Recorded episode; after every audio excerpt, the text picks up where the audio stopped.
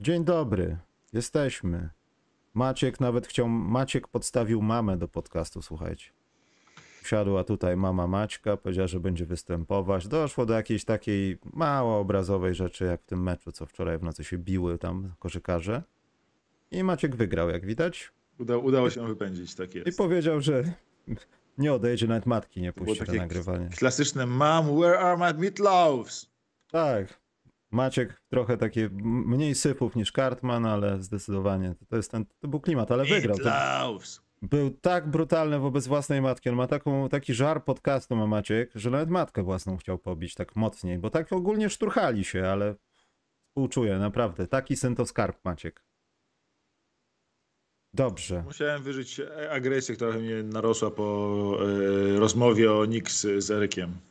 To nie była rozmowa, ja słyszałem, że tam doszło prawie do rękoczynu w internecie. Taki. To- taki, takich, samych, takich samych jak u mnie w domu, Michał. Takich samych, dokładnie. Ale ten, ale y, robimy z tego dramat. Mam wyświetlić tę tą całą rozmowę, jak w podcastach amerykańskich my będziemy teraz dramat Będziemy analizować. Nie, anali- nie, da rady. c- c- Dlaczego to napisał? Czy wtedy był po obiedzie? Czy Nie przeszedł? To jest Nix, Eryk, Eryk, Eryk chyba gubi kilogramy teraz, więc się zaczął po prostu denerwować. No, no, przygotowania przed MBD, wiesz. Teraz jest redukcja. Redukcja, dokładnie. Jest na redukcji, więc można być zest- zestresowanym i, się, i walczyć o yy, Juliusa Randle, który redukcji jeszcze nie przeszedł. Mm, Dobrze, to powalczmy o swoje głosy podczas, podczas po meczu, znaczy po ogłoszeniu rezerw. Zaczniemy może od wschodu, co? Maciek, ja to wyświetlę jakoś. Są jacyś zawodnicy, którzy cię zawiedli, że tam się pojawili? W sensie ktoś coś spieprzył? Wiesz co, to jest tak. Yy, wydaje mi się, że mm, trochę przesadzili z tym. W sensie nie, powi, nie powinno być. Nie, nie, nie pasuje mi Julius Randle w tym, w, tym, e, w tym zestawieniu. Nie pasuje mi za bardzo. Mm, mimo wszystko, chyba DeRozana bym wypchnął. E, Zaraz do tego przejdziemy. Nie pasuje mi za bardzo, mi, mi kompletnie się nie podoba, że Siakam nie będzie, e, nie jest powołany i Harden. Dla to jest takich dwóch największych nieobecnych, Siakam i Harden. Mm, Siakam co prawda ostatnio troszeczkę spuścił z tonu. Wydaje mi się, że gdyby trzymał ten sezon na 27 punktów na mecz, e, który do niedawna grał, to by był pewniakiem, a teraz już jest nagle tylko, 20, tylko 25 niecałe punktów i już nagle spadł poza All-Star Game. Mm, James Harden to jest jakieś, mam wrażenie, uprzedzenie co do jego osoby i nazwiska i tych wszystkich dram, które dookoła niego były, bo gdyby czystą Mhm. jakość gry i wyniki drużyny brali, to by po prostu był obowiązkowy. W sensie to jest dla mnie skandal, że go nie ma. Yy, Znaczy wiesz, poczekaj, to trzymajmy się przy tym Hardenie. No trochę też jest tak, że można usprawiedliwić to tymi minimami statystycznymi, ale tak jak wczoraj mówiłem w kanale sportowym, ale to się niewiele zmieniło pewnie do dziś, yy, że to tam brakuje jednego, dwóch spotkań, żeby osiągnąć, przejść tą poprzeczkę taką, że cię zaliczają. No tak, ale wiesz. Zion został wgłosowany, mimo że ma jeszcze mniej spotkań. Ale to jest inna półka, wiesz, ludzie się uparli, zagłosowali, no i co? Podrobisz głosy, żeby tak nie było, żeby sprawiedliwości stało się zadość, to też tak chyba nie do końca powinno być. No tak, i wiesz, mi się wydaje tak, że ja bym miał na przykład e, na wschodzie mimo wszystko mm, paru, pa, paru innych gości. Przede wszystkim miałbym właśnie Siakama jeszcze i Hardena. To jest tych dwóch i miałbym ich pewnie za Randle i za jednym z dwóch Holiday DeRozan. I tu jest problem poważny, ponieważ Holiday jest jakby przez wszystkich troszeczkę deprecjonowany, a jak spojrzysz w jego statystyki zaawansowane i ogólnie statystyki Milwaukee, on jest dla nich równie istotny jak Janis, jeśli chodzi o wygrywanie. On jest niewiarygodnie wręcz ważny. Jednak gdy miał wybierać w ogóle między Milwaukee a Filadelfią, w sensie z której drużyny brać dwóch gości, to bym prędzej dał Hardena i Embida niż y, Janisa i, i Holiday'a, więc na pewno Harden nad Holidayem dla mnie. Mimo, że ja Holiday'a bardzo lubię i Holiday w ogóle ma niewiarygodnie wysoką opinię u graczy, chyba wyższą opi- opinię u graczy jako zawodnik niż u kibiców i dziennikarzy. Mm, I więc Harden Siakam na pewno in, a out dla mnie byłby pewnie Randle i pewnie byłby mm, Holiday, ale gdyby podejść do e, tego od takiej strony, że patrzymy po prostu po wynikach, e, po wynikach drużyn, Mhm. typu, że najlepsze drużyny po prostu im się należy ktoś, bo są najlepsze, e, to wtedy masz troszkę inaczej. Wtedy po prostu masz bardzo prostą tą ławkę do policzenia. Masz wtedy musi być Brown, Holiday, Harden to jest trzech gości, z Embiid Harden, to jest czterech gości rezerwowych. Piąty idzie Bam Adebayo. Szósty ktoś z Knicks, czyli Randall albo Brunson. I siódmy będzie pewnie Halliburton, bo Halliburton, kiedy grał póki Halliburton grał, to była drużyna piąta, szósta na wschodzie. Oni tak spadli dopiero bez niego, więc yy, i to jest bardzo proste, takie jak bie- bierzesz kryterium zwycięstw. To bardzo łatwo to wszystko odhaczyć, jak, bo odrzucasz wtedy z automatu Siakama, odrzucasz, odrzucasz z automatu wszystkich z Wizards, odrzucasz z automatu nawet yy, wszystkich z Hawks i, yy, i DeRozana z, i DeRozana z Bulls. I nagle masz bardzo proste ustawienie składu, ale w momencie, kiedy masz robisz to tak niejednoznacznie i tak bierzesz takiej z dziesiątek Chicago Bulls DeRozana, to nie wiem czemu nie wziąć Siakama, który jest w drużynie gorszą, gorszej o, jedną, yy, o jedną, jedno zwycięstwo tylko. Ale ze Siakamem i z DeRozanem, nawet jak y, musiałem wybierać też do kanału sportowego to- i ogólnie taki własny wybór zrobiłem i popatrzyłem dlaczego, to tam różnice są takie, że to mi bardzo, znaczy bardzo, to żadna skala, ale przypominało mi kiedyś jak Derrick Rose z Dwightem Howardem bili się w głowach dziennikarzy, kto zostanie MVP i co jest ważniejsze, zbiórka czy asysta. Bo tak naprawdę tamten nie robił tego, ten to robił i trzeba było przeliczyć. No asysta niby oznacza to, że podałeś, zdobył ktoś punkty. Zbiórka w zasadzie umożliwiła ci asystę, wygrała mecz, była ofensywna, defensywna. Trzeba byłoby to po... roz- rozszczelnić wszystko. Co było ważniejsze? Czy ta ofensywna, czy ta asysta? Wszystko Nie, i to jest jedno. takie właśnie... Ale u Siakama, poczekaj, u Siakama są trójki, u DeRozana nie ma trójek.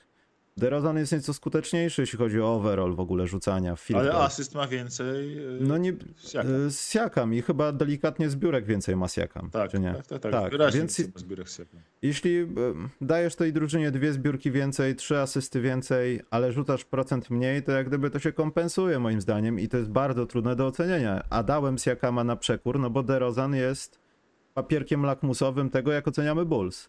No To tak. na nim wszystko leży, to na nim jest oparte i to on za to odpowiada, mimo że kompletnie nie powinien, bo tak naprawdę to nie jest jego wina. Gdyby jego nie było, no to kasza gryczana y, po roku leżenia w garnku, tak by wyglądała główna taktyka Bulls.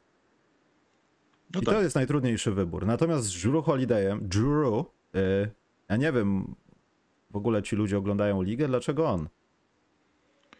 W sensie, dlaczego, dlaczego Jaru? Ja, to jest bardzo prosto, bo on jest drugim najważniejszym graczem i, i to jest, on statystycznie jest, jest wręcz niewiarygodnie ważny i yy, w, dla Bucks. I to tak naprawdę niewiarygodnie ważne. Jak spojrzysz na ich statystyki jakby jako zespołowe, to Jaru jest jakby, ma bardzo, bardzo mocny case. Chcesz Dodatkowo on powiedzieć, że on jest ważniejszy, ale poczekaj, rywali. on jest ważniejszy niż Harden dla Embida? Nie sądzę. Wiesz No co? i w tym jest problem moim zdaniem. Y, Nie, dlatego ja mówię, że Harden powinien być dla mnie nad y, Holidayem, ale z drugiej strony jak spojrzysz, y, że masz jak, z jakim otoczeniem, jak, otoczenie jakimi graczami Holiday z Janisem ciągną Bucks, a jakimi graczami Harden z Embiidem, no to Harden z Embiidem mają łatwiej, bo mają ten skład dookoła siebie mocniejszy. Mm, no nie wiem, a dlaczego? No, ci mają, wiesz, mają Conautona w pierwszej piątce, Graysona Allena, y, w- Mają Bruka Lopeza. Philadelphia nie ma Bruka Lopeza takiego obok Ale ma Tobiasa Harrisa i Tyrese. Maxeya i D'Antoniego Meltona. Każdy, każdy z tych trz- trzech graczy byłby trzecim najlepszym graczem albo czwartym najdalej e, najlepszym graczem Bucks w tym sezonie. E, Holiday ma bardzo, bardzo mocny case za sobą, ponieważ i to jest taki bardzo mocny, bo ile Bucks są średnio w meczu plus 2 i 3. Wygrywają mecze 2,3 punkta na mecz i z Janisem są plus 3,7. To lepiej będzie widać na totals, tak? Czyli na przestrzeni sezonu Bucks są plus 120. Z Janisem są plus 152, a bez Janisa minus 32. Z Holidayem są plus 217, bez Holidaya minus 97. Oni z Holidayem grają, jak kiedy, Coraz... jest, kiedy Holiday jest na boisku, grają na poziomie najlepszych lidze Boston Celtics, jeśli chodzi o plus minus. Wiesz co, coraz mniej chyba zaczynam patrzeć w to, kto jest na jakim plusie, na minusie, bo tak naprawdę może okazać się, że zagrałeś z pięcioma słabymi ekipami, w tym momencie on był w gazie, jesteś plus 852, ale te zwycięstwa nikogo, niczego, bo Ale- i tak wygrałeś mecz. Ale on się Jesteś do plus wygranych 50 z Oklahomą, wiesz, on się hipotetycznie, nie? wygranych Wyraźnie, przy, on się wiesz, to się wyraźnie przekłada na wygrane w jego przypadku, tak? Bo e, obrona Ale jest chodzi, nie, lepsza, Maciek. atak jest nim lepszy. Chodzi mi o wartość tych wygranych, bo możesz wygrać jednym punktem z Bostonem i to jest dla ciebie wartość, ale możesz wygrać 50 z Oklahomą i tak naprawdę już po trzech kwartach pójść na pizzę. Ale spójrz, jak weźmiesz sam ich offensive rating, za samą prostą rzecz. Kiedy No to to jest inna sprawa, zgadzam się. to offensive rating z nim jest 115, a średni Bucks jest 112. Jest drugim najlepszym graczem, jeśli o to chodzi, a przed nim jest tylko Joe Ingles, a Joe Ingles gra na ławki. A nie na No, pierwszą to- piątkę, jeśli chodzi o offensive rating. Defensywnie znowu jest dużym plusem nad średnią drużyny. Więc po prostu Holiday bardzo jest dobrym graczem y, jednej z najlepszych drużyn w lidze i Holiday jest uważany przez trenerów i przez graczy za lepszego zawodnika niż go media uważają. No to zdecydowanie, to ja się zgadzam i to nie jest od dziś. Y, Tak. Drew jest deprecjonowany całą swoją karierę, to trzeba powiedzieć jasno. Tak, ale mimo Nawet wszystko teraz. ja mam nad nim Hardena. Mimo wszystko mam nad nim Hardena. Tak? Ja Nawet też. teraz y, ja mam nad nim Hardena, bo dla mnie po prostu Harden y, jest w tym sezonie lepszy, gra niewiarygodny mecz se- sezon i się przerzucił na najlepszego podającego w lidze z bycia jeszcze chwilę temu najlepszym strzelcem, więc to jest kosmos i mi się strasznie podoba w ogóle ten jego rozwój jako e, zawodnika tak, w tym sezonie, więc ja bym miał Ho- Hardena pewno nad Holidayem i zamiast Randall bym miał Siakama mimo wszystko, bo gdyby jeśli nie bierzemy tylko pod uwagę sukcesu drużyny, ale też ogólny poziom gry, to Siakam jest pod każdym minimalnym względem minimalnie lepszy od e, Juliusa Randle w tym sezonie, Mhm. ale jest e, gorszy jeśli chodzi i w ataku. W obronie jest po prostu lepszy w wartościach bezwzględnych. Problem jest taki, że Toronto się, a Nowy Jork jednak daje radę. Tak? Tam jest przepaść chyba z 10 wygranych między tymi dwoma drużynami i dlatego jest e, Randall, Randall w, tej, w tym, tym, tym, ale jeśli chodzi o sam, jak, samą jakość sezonu indywidualnego, to Siakam ma lepszy. Mhm. Przynajmniej według mnie. Tutaj się Karol na przykład, y, nasz były niedoszły wciąż y, obecny Karol, który czasem się pojawi. Chyba, że wybierze razem ciebie, ciebie w, w tym w kanale sportowym. Ja nie wiem, Maciek, to ty się wpraszasz do tych programów, bo to, bo to mnie wybierają jak gdyby, a nie, że to ja mam jakąś y, moc sprawczą nad tym. To może Maciek, to ty nie wiesz jak to działa, czy jak to jest. Nie wiem, nie wiem. Ja siedzę, piszę, kiedy znowu będę, kiedy znowu będę. Nikt mnie nie. Dokładnie, no więc nie Mówię, wiesz, ci nie Maciek. chcą, to następni, to następni. Proszę, proszę, zaproście. Dopłacę. Journalist junkie. E, parcie na szkło tak zwane, parcie na szkło. E, Ty to No mówię, ja mam Hardena i Siakama tu do góry, a na zachodzie z kolei też Mhm. jest e, troszeczkę kontrowersji, mam wrażenie. Nie wiem, nie wiem jak ty uważasz, bo- czy... Mi, mi się nie podoba, że jest Davis z JJJ-em, szczerze mówiąc. I Ja jak zobaczyłem minę Charlesa Barclaya, bo obejrzałem kawałek tego na żywo, to ja nie wiedziałem zaraz, czy nie padnie jakiś tekst roku. Co tam się porobiło? E, Dlaczego? Moja twarz, znaczy moje wszystko dotyczące tego tematu, to jest twarz w tej jednej klatce Charlesa Barclaya, kiedy on... No nie, w reżyserce chyba tam krzyczeli Charles, stop it. Pohamuj konie, bo powiesz coś zaraz. Tak, to nie rozumiem. Znaczy rozumiem, Memphis kupuje to wszystko, ale no nie kupuję teraz tu i teraz tego, skoro wiem, że że można było kogoś innego. wiesz co, dla mnie jest... e, dla mnie to jest bardzo proste, bo to jest tak, że masz... e, JJJ dla mnie gra na poziomie All-Star odkąd gra, ale JJJ nie zagrał zbyt, dużo, zbyt wielu spotkań, tak? I to Tylko o jest, to chodzi. e, I to jest ten problem. JJJ nie zagrał zbyt wielu spotkań, e, nie zagrał zbyt wielu spotkań też e, Anthony Davis. Ja po prostu bym ich dwóch, gdybym mógł, to bym ich wy- wywalił, tylko ten problem jest troszkę e, w innym miejscu, tak? Ponieważ pamiętajmy, że na ławce też mamy to pozycyjne przydzielenie, czyli masz dwóch gardów, trzech skrzydłowych i masz i, dwa, i dwie dzikie karty. Mhm. Tylko problem na wschodzie jest taki, że mm, dwóch gardów, oczywiście tych pierwszych piątce, to wiadomo, że mamy Stefa i Doncicia, tak? Potem na ławce mamy Jamorant i Shai. I to jest w ogóle bezdyskusyjnie, dwóch bezdyskusyjnych gości. E, I teraz znowu na te dzikie karty. Jeden, jeden to jest Dame, a drugi, nie wiem, dla mnie to powinien być Anthony Edwards w tym momencie. Bo on tak ciągnie Minnesota ostatnio i gra na takim poziomie od jakiegoś półtora, dwóch miesięcy, że myślę, że pomijanie go to jest troszkę po prostu, nie patrzymy tam na, do Minnesoty, bo tam zimno. On naprawdę gra rewelacyjnie, gra na poziomie All-Star i on powinien dla mnie być y, w All-Starze. Więc jak masz gardów zajętych przez y, tych dwóch ostatnich, przez Lillarda i przez, y, przez Edwardsa, to nagle nie może już być na przykład Fox yy, albo Booker, bo oni są też gardami. Więc musisz mieć teraz trzech skrzydłowych i, i dwóch skrzydłowych jest oczywistych tutaj, czyli Sabonis i Lauri na ławce zresztą Sabonis powinien być pierwszej piątce, gdyby nie Zion nie został wgłosowany. I to ostatnie miejsce dla skrzydłowego to jest Davis lub JJJ. I jakby dla. I tu jest problem, że tam brakuje, bo jeśli nie oni, to jest Paul George, tak, dla mnie. Ja bym po prostu nie wziął ani Davisa, ani JJJ'a. I jeśli już miałbym kogoś brać, to bym wziął Paula George'a albo, e, albo Arona Gordona. Za to, że Denver przykład, jest tak, no. za to, że Denver tak daleko odjechało e, Zachodowi, że po prostu należy im się dwa, należą im się dwa miejsca w All-Star Game, tak samo jak Boston dostał dwa. I Bucks dostali dwa. To prawda.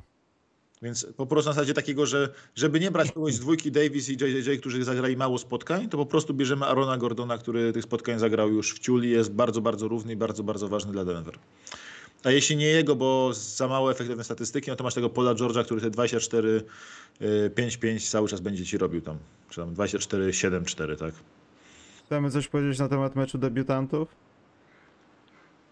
No, i tego wszystkiego, czy nie? Możemy powiedzieć dwa słowa, dawaj. Ty, ty, ty Dobra. zasunąłeś stejkiem o Sochanie, więc rozwiń go proszę. A, to czy, czyli to jest jak gdyby dział, co, co nas wpienia, powraca. Nie, ja powiedziałem to 50, bo to jest po prostu opisanie tego, że. po- Napisałem, powiedziałem. E, że ja nie wątpię w to naprawdę, że on może zdobyć 50 punktów. Serio, to nie jest żadna utopia. To jest dzisiejsza NBA i wydaje mi się, że to bardziej miało pokazać to, że nikt się tego nie spodziewał, że on rzuci 10 punktów. Pamiętam ten pierwszy miesiąc w lidze, kiedy wszyscy widzieliśmy, jak no Jeremy był po prostu, no nie użyję jakiegoś brzydkiego słowa, ale w ofensywie i wszyscy się zastanawiali, no może Shane Battier to będzie 6 punktów na mecz. Nagle go rzuca po 20, rzuca jedną ręką, ładuje trzy dychy. Ja wcale nie mam wątpliwości, że on może rzucić 50 punktów. Czy w tym sezonie, czy kiedykolwiek w karierze, może to się nigdy nie stanie. Ale wydaje mi się, że w takiej lidze, w takiej drużynie, w jakimś przypadkowym meczu, kiedy po trzech kwartach ma 31, myślę, że nikt go nie będzie stopował. A poza tym to też pokazuje, że my może dużo wiemy, dużo rozmawiamy o Jeremim, ale tak naprawdę ani my, ani on nie wiemy, co będzie zaraz z nim. W sensie, jak potoczy się jego kariera, czy ta ofensywa przejdzie bardziej, czy będzie wszystkiego po trochu, czy będzie rzucał po nie wiadomo ile punktów, czy zbierał, Bóg wie ile. To jest po prostu pokazanie tego, że w tym przypadku tutaj się to piskle rozwija i to nikt nie wie jak, nikt tego nie potrafi przewidzieć. E, Z nim to jest w ogóle bardzo ciekawe, ponieważ ja już w kilku miejscach mówiłem, że jeśli jest jedna rzecz, która cechuje, którą możesz określić cały sezon Sochana jako jednym słowem, to jest to rozwój. Po prostu rozwój. I to jest gość, który się po A sposób nie poligon Maciek? W sposób bezprecedensowy, może być też poligon doświadczalny, tak, ale yy, on się w sposób bezpre, bezprecedensowy rozwija w tym momencie. I to taki, że nawet Adam Spinella, ostatnio był podcast yy, Sama Weseni, który jest The, The Game Theory, bardzo dobry podcast zresztą, wszy- wszystkim polecam. Yy, I on razem z Adamem Spinellą, czyli z takim ekspertem, który bardzo dużo draftowych wideo wrzuca, wrzuca na YouTube, ale też śledzi tych młodych graczy bardzo mocno w NBA. I powiedział Spinella bezpośrednio, że nie wie, czy kiedykolwiek w życiu widział młodego gracza, który byłby taki progres w trakcie sezonu, jak Sochan od 6 tygodni, czy od 7 tygodni już teraz z, naszej, z naszego punktu widzenia. Że gość to był po prostu przeskok monstrualny w jakości swojej gry, zmienił kompletnie e, technikę rzutów osobistych. Odkąd przyszedł na rzuty osobiste Jednoron rzuca też prawie 40, tam 30, chyba 7 czy 38% za 3. Że Rzuca y, wolne na 80%, rzuca ponad 50% z gry. To wszystko był taki monstrualny progres, bo nabrał od razu pewności po zmianie techniki rzutu. Bardzo mocno. Bardzo szybko się rozwija. Jeśli chodzi o ja to śledzę na Twitterze, wrzucam takie wątki regularnie, y, czyli y, to, jak Sochan jako podający się rozwija. To, jak dużo obowiązków rozgrywającego on ma, bo to, że on przeprowadza piłkę przez połowę, to jest już nie coś rzadkiego w spes, tylko to jest norma, że to on przeprowadza piłkę przez połowę i potem często ją oddaje albo nominalnemu rozgrywającemu Trey Jonesowi, albo w ogóle on sam rozgrywa całą akcję, bo gra on z trzema skrzydłowymi i centrem na boisku. Mm. I jak jest Malaki Branham wchodzi na nominalną pozycję rozgrywającego, to wtedy rozgrywających kryje i jako rozgrywający gra y, w ataku Jeremy Sochan. Więc y, jeśli Jeremy, Jeremy, tak jak, jak rodzina mówi, no to Jeremy jakby jeśli on y, ma te, i to jako rozgrywający, że gość od poziomu gość, chłopaka, który był kozioł 2, na początku sezonu był kozioł 2 i oddawał piłkę. Teraz rozgrywa, gra pick and roll sporadyczne, częściej handoffy jakieś gra. Mm, Akcje są grane na niego, ma zagrywki na siebie ewidentnie e, co, co mecz us- ustawiane, czyli on rozgrywa z takiego wysokiego high post w stylu LeBrona Jamesa troszeczkę, typu dostaje piłkę w high post z jakimś kurduplem i wtedy albo ma, albo atakuje mocno kosz, idzie do obręczy, albo ktoś mu ścina za plecami i podaje piłę. Maciek, właśnie szykanow- szykanujesz ludzi niskorosłych. Nie? Nie wiem jak określić kurdupli, no kurduple No poniżej, właśnie. poniżej 1,90 m każdy. Słucham? Poniżej 1,90 m każdy. Mama, mamę wołaj. Ty jesteś zwol... zwolniony jesteś. W każdym razie e, Sochan jakby jak tam gra, e, ma, ma, ma te akcje i to jest jego be, bezprecedensowy rozwój. To się praktycznie nie zdarza w NBA, żeby w trakcie sezonu nagle wykonał taki przeskok, jeśli chodzi o pewność siebie, jakość grania. Z reguły debiutanci zwalniają, a on jakby zwolnił bardzo szybko na starcie sezonu, gdzieś tam w listopadzie. Miał ten taki kryzys z rzutem, zmienił technikę rzutową i nagle po prostu to jest e, rewelacja. Jakby on zamiast e, na ścianę debiutanta trafił na trampolinę debiutanta, więc jeśli ja mówiłem tydzień temu w czwartek, na wizji mówiłem, że prędzej Sochan zrobi triple-double niż e, 30 punktów rzuci, bo to nie jest taki typ gracza. Władował 30 punktów, kompletnie mnie zaskoczył, ale pamiętajmy, że on te 30 punktów władował oddając raptem, oddając 25 rzutów, to jest dużo, ale trafił z tego tylko 11 czy 10 rzutów. Gdyby mu bardziej siadł rzut i trafił 5 rzutów więcej, to było 40. Mhm. To jest realne jakby zupełnie, przy tym jak on gra. To mogło się zdarzyć. Więc To jest kilka fauli więcej raptem i dajesz go na linię. kilka I... fauli więcej albo ci wpadną dwie trójki więcej, wiesz. I tak, taka 40, losowa 40 jest nawet możliwa. Ja wątpię, żeby on to zrobił, ale myślę, że jest szansa na tą 40.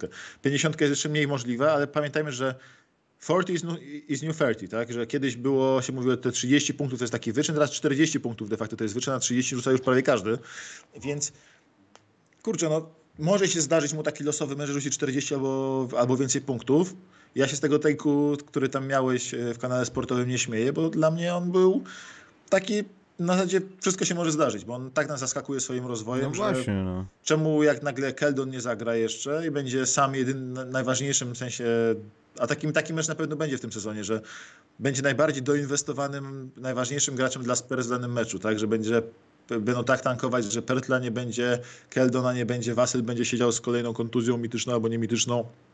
Tyle Jones, będzie na ławce, Tyle Jones będzie na ławce jakiegoś kontendera już dawno yy, i yy, zostanie sam Socha na, na boisku i jakiś tam, nie wiem, oprócz niego Malaki, Branham, Blake, Wesley, Charles Bassi i nie wiem, i, yy, i duch, duch, duch Joshua Primo. I oni tam Ja będą to... pięciu na No. boisku i wyjdzie Sochan i te 40 punktów może wrzucić, bo po prostu będzie musiał oddawać wszystkie rzuty. To się może zdarzyć jakby. Ja się, ja się kompletnie tym nie zdziwię, bo tej drugiej części sezonu, zwłaszcza teraz przy tej wariancji idącej z rzutem za 3, tego jest mnóstwo. I kończąc ten przydługi wywód, dlatego uważam, że należy mu się jak psu Buda ten mecz yy, All Rookie, yy, ten mecz Rising Stars i myślę, że A byli tacy ludzie, co to kwestionowali, że mu się nie należy? Wiesz co, jeszcze niedawno można było myśleć, że jest przed nim, że, że jest 11 czy tam 10 debiutantów lepszych od niego, albo 11. Ale teraz on to udowodnił z całą pewnością, że nie, że nie ma. Yy, chociaż przy redrafcie cały czas myślę, takie miejsca 6-10, dla niego 6-11 to jest cały czas jego pozycja mniej więcej. No tak, no. Ale znowu, tak jak Ale to tylko z winy tego draftu, że jest taki napakowany jak kabanos trochę. A nie, że on się jakoś odkleja od reszty. Wiadomo, wiadomo odkleja się od Paolo Bankero, no to on się odkleja mocno. Ale ten draft jest napakowany, w sensie jest ten jeden potencjalna supergwiazda, Bankero, i masz od cholery bardzo dobrych graczy. Nie masz No tak, no. trzech supergwiazd potencjalnych, ale masz jedną supergwiazdę i od cholery bardzo dobrych graczy. I to jak się Sochan rozwija chyba najszybciej z nich wszystkich, przynajmniej w tym swoim pierwszym roku w NBA, bo to nie jest lin- linearne oczywiście w NBA, nie? ale rozwija się najszybciej z nich wszystkich na razie przynajmniej i jak szybki, progre- szybki progres robi, no to trudno, wiesz, jakby ktoś, ci, jakby ktoś im ci powiedział przed sezonem, że Sochan będzie trzecim najlepszym debiutantem na przykład tej klasy, albo trzecim najlepszym graczem w tej klasie, to byś go wyśmiał. Oczywiście. Teraz y, jakby ci ktoś tak powiedział, że skończy jako trzeci najlepszy gracz z trzecią najlepszą karierą, to się nie zdziwisz. To będzie zaskoczenie, miłe, ale się nie zdziwisz jakoś bardzo, że to jest szok. Mm. Po prostu rozwija się fantastycznie, się na to fajnie patrzy i yy, no kurczę, naprawdę trudno określić dla niego limity. No Spurs na początku sezonu byli mocno rozczarowani tym, jak mało gry na siebie bierze, jak mało jest agresywny z piłką, jak nie chce rozgrywać, jak nie rozgrywa e, i się bali, że będzie co najwyżej roleplayerem. Teraz nam się nikt takie coś nie boi. Teraz oni znowu w niego mają, wierzą w to, że on będzie nie dobrym roleplayerem, tylko może być czymś więcej. No tak, no. To też jest dobre, że też nikt mu nie wkłada w głowę, że na pewno tak będzie, tylko jest puszczony trochę tak jak jakbyś miał duży trawnik, takie wiesz, parę hektarów i puściłeś psa, który uwierzył, że to jest jego las, a tak naprawdę to jest Tak. ogrodzone pole, no. Tak to trochę wygląda i bardzo dobrze to jest. To... Popatrzmy na Daylena Terego. Nie chcę, nie chcę rzucać wyzwisk jakiś, bo to mogłoby Jeremiego obrazić, ale poziom skillsetu nie chcę powiedzieć jest podobny, ale gdyby dać Teremu szansę grać w San Antonio, myślę, że by grał, mógł coś kręcić. E, Jeremi też pewnie by był powoływany, odwoływany, powoływany, odwoływany do G League. Także to jest, to jest właśnie to, co zyskał w Spurs i niewiele zespołów pewnie by mu to dało, które by go wybrały w drafcie. Wiadomo, mogliby go transferować i dać do lepszej drużyny. Kompletna byłaby kasza wtedy. Dobrze. Ja tu wyświetliłem najlepszy zespół tego dnia. Ja będę obserwował skład G League. Przepraszam, Jeremi, ale tam jest Scott Henderson. Tam jest Scottie Pippen Junior, co prawda. Kenny Lodówka Lofton. Tam jest wszystko, czego możemy się spodziewać po fajnym meczyku, meczogwiazdowym. Scott Henderson będzie zabijał ludzi tam, żeby im pokazać, że nadchodzi. O, to, co- ma taki charakter, że... że tak. to, co gadacie o Wiktorze, to schowajcie sobie do tej kieszonki z ludźmi, zaraz się Pamiętaj, połamią i nie będą gwiazdami w NBA. Pamiętam, Tam jak schowajcie. Przy, przy, przyszedł Łębajama, przyszedł, przyjechał na ten mecz z G-League i na pierwszy mecz pokazał pokazać się. Tam wyszedł Mm. Skut po prostu i ten mecz dwa razy przejął i to na dwa różne sposoby, raz punktując, raz podając. I Mm. Gość... e, Bijał na łęba jamę pod kosz, próbował tak, wbijał, wsadzać. Próbował Psychopata. wsadzać. Sensie gość ma taki charakter, że będzie tutaj pokazywał, mm. a on już rok temu, jak grał w tym e, turnieju, tego- tym Rising Stars, Stars turnieju, tak, bo tam były cztery drużyny chyba wtedy, dobrze pamiętam? Dobrze pamiętam. Tak. Tu też Cztery- będą cztery. 4 po 6, nie? E, I to, no to Scott Henderson już wtedy pokazał, że przynależy, że nie odstaje od tych debiutantów z NBA i mógłby już tak naprawdę zaraz do NBA iść. Już wtedy, a to było, miał wtedy 17 lat. No wygląda lepiej niż Ivy. Więc tak. Więc teraz... A widzieliśmy Ivy'ego, więc wiesz, jest próbka, Maciek. A teraz wchodzi Skut i będzie. I ja się nie zdziwię, jeśli będzie. W sensie, ja myślę, że tak naprawdę to będzie główna narracja całego tego meczu. To będzie Skut Henderson. To nie będzie gadka o debiutantach, o drugoroczniakach, bla, bla, bla, tylko będzie Skut, Skut, Skut. Co Skut nam pokaże, co Skut. Ale wiesz, pierwszoroczniacy pokażą, słuchaj dzieciaku, to jeszcze w, na wiosnę, nie? Ale teraz to zamknij mordę tam. Zobacz, jak to robią dorośli faceci na kontrakcie. Ty sobie tam teraz tam, wiemy, że jesteś na kontrakcie, ale mamy więcej zer. Zamknij się i usiądź. No i tu pytanie jest, czy on sobie po prostu nie weźmie piły i nie. nie, nie Pytanie, kto z tej klasy będzie mu realnie mógł zabrać piłę? Chyba nikt. Nie, w sensie. Nie. Piękne to będzie. Jest, spo, jest spora szansa, że jest najlepszym gardem, no, będzie najlepszym gardem na boisku. Nie, Mm, jest, mm, nie mm, myślę, że to mm. jest pewne, bo cały czas to jest przeskok G-League'a NBA, ale jest szansa, że może być najlepszym gardem na boisku. Oczywiście. Jeszcze nie bardzo oczywiście wszyscy ciekawi też Kenny Lofton, wszystkich ciekawi. Kenny Lofton, który do NBA ma troszkę za wolne stopy jeszcze, żeby grać w obronie, bo nie wiadomo Mm. na jakiej pozycji, ale y, jest gość przygodą. Kenny, Kenny, Kenny tak zwana dupa dupa półhak. On, on sporty pomylił moim zdaniem. Moja ulubiona rzecz ever, jeśli chodzi o, yy, o koszykówkę międzynarodową młodzieżową, to było jak grał Wembayama kontra Chet Holmgren. Był finał tam, wielki mecz, yy, hypowany i tak dalej. I czemu USA wygrało? Nie tam, że Chet Holmgren wygrał z Wembayamą. Przegrał Chet Holmgren mecz z Wembayamą, ale cały mecz wygrał ze wszystkimi Kenny Lofton Jr., który Wembayamę dupa dupa. Taka malutka kuleczka w ogóle. Taki, pyk, taki, taki pyk. pół, takie półhaki wyciągnięte po prostu gdzieś tam z, z trzech metrów z daleka, żeby tam nie sięgnął Łębajama.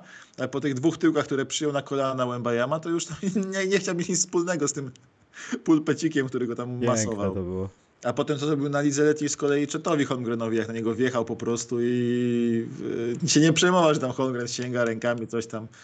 Wjeżdżamy na ciebie i fizyka wygrywa. Moja masa kontra, kontra twój brak masy to jest yy, zwycięstwo mojej masy, przepraszam bardzo. I Fizyka. jest cudowny, jest cudowny, się na niego fantastycznie patrzy.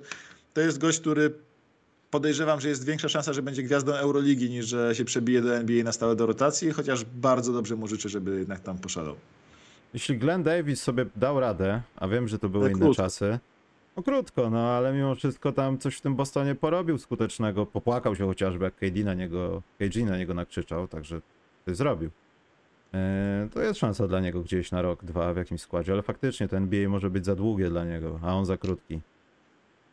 Po tym czasie. Poza tym nie wiemy, czy nie ma inklinacji, wiesz, Olivier Miller, on jest taki, za rok będzie taki, potem będzie taki. No, na razie zrzucił trochę masy. No, Zion też potrafił zrzucać. Doncic też, a potem. Zabiedzenia zdynamicznienia, Maciek. Najpierw zabiedzenia zróbmy. Zabiedźmy na.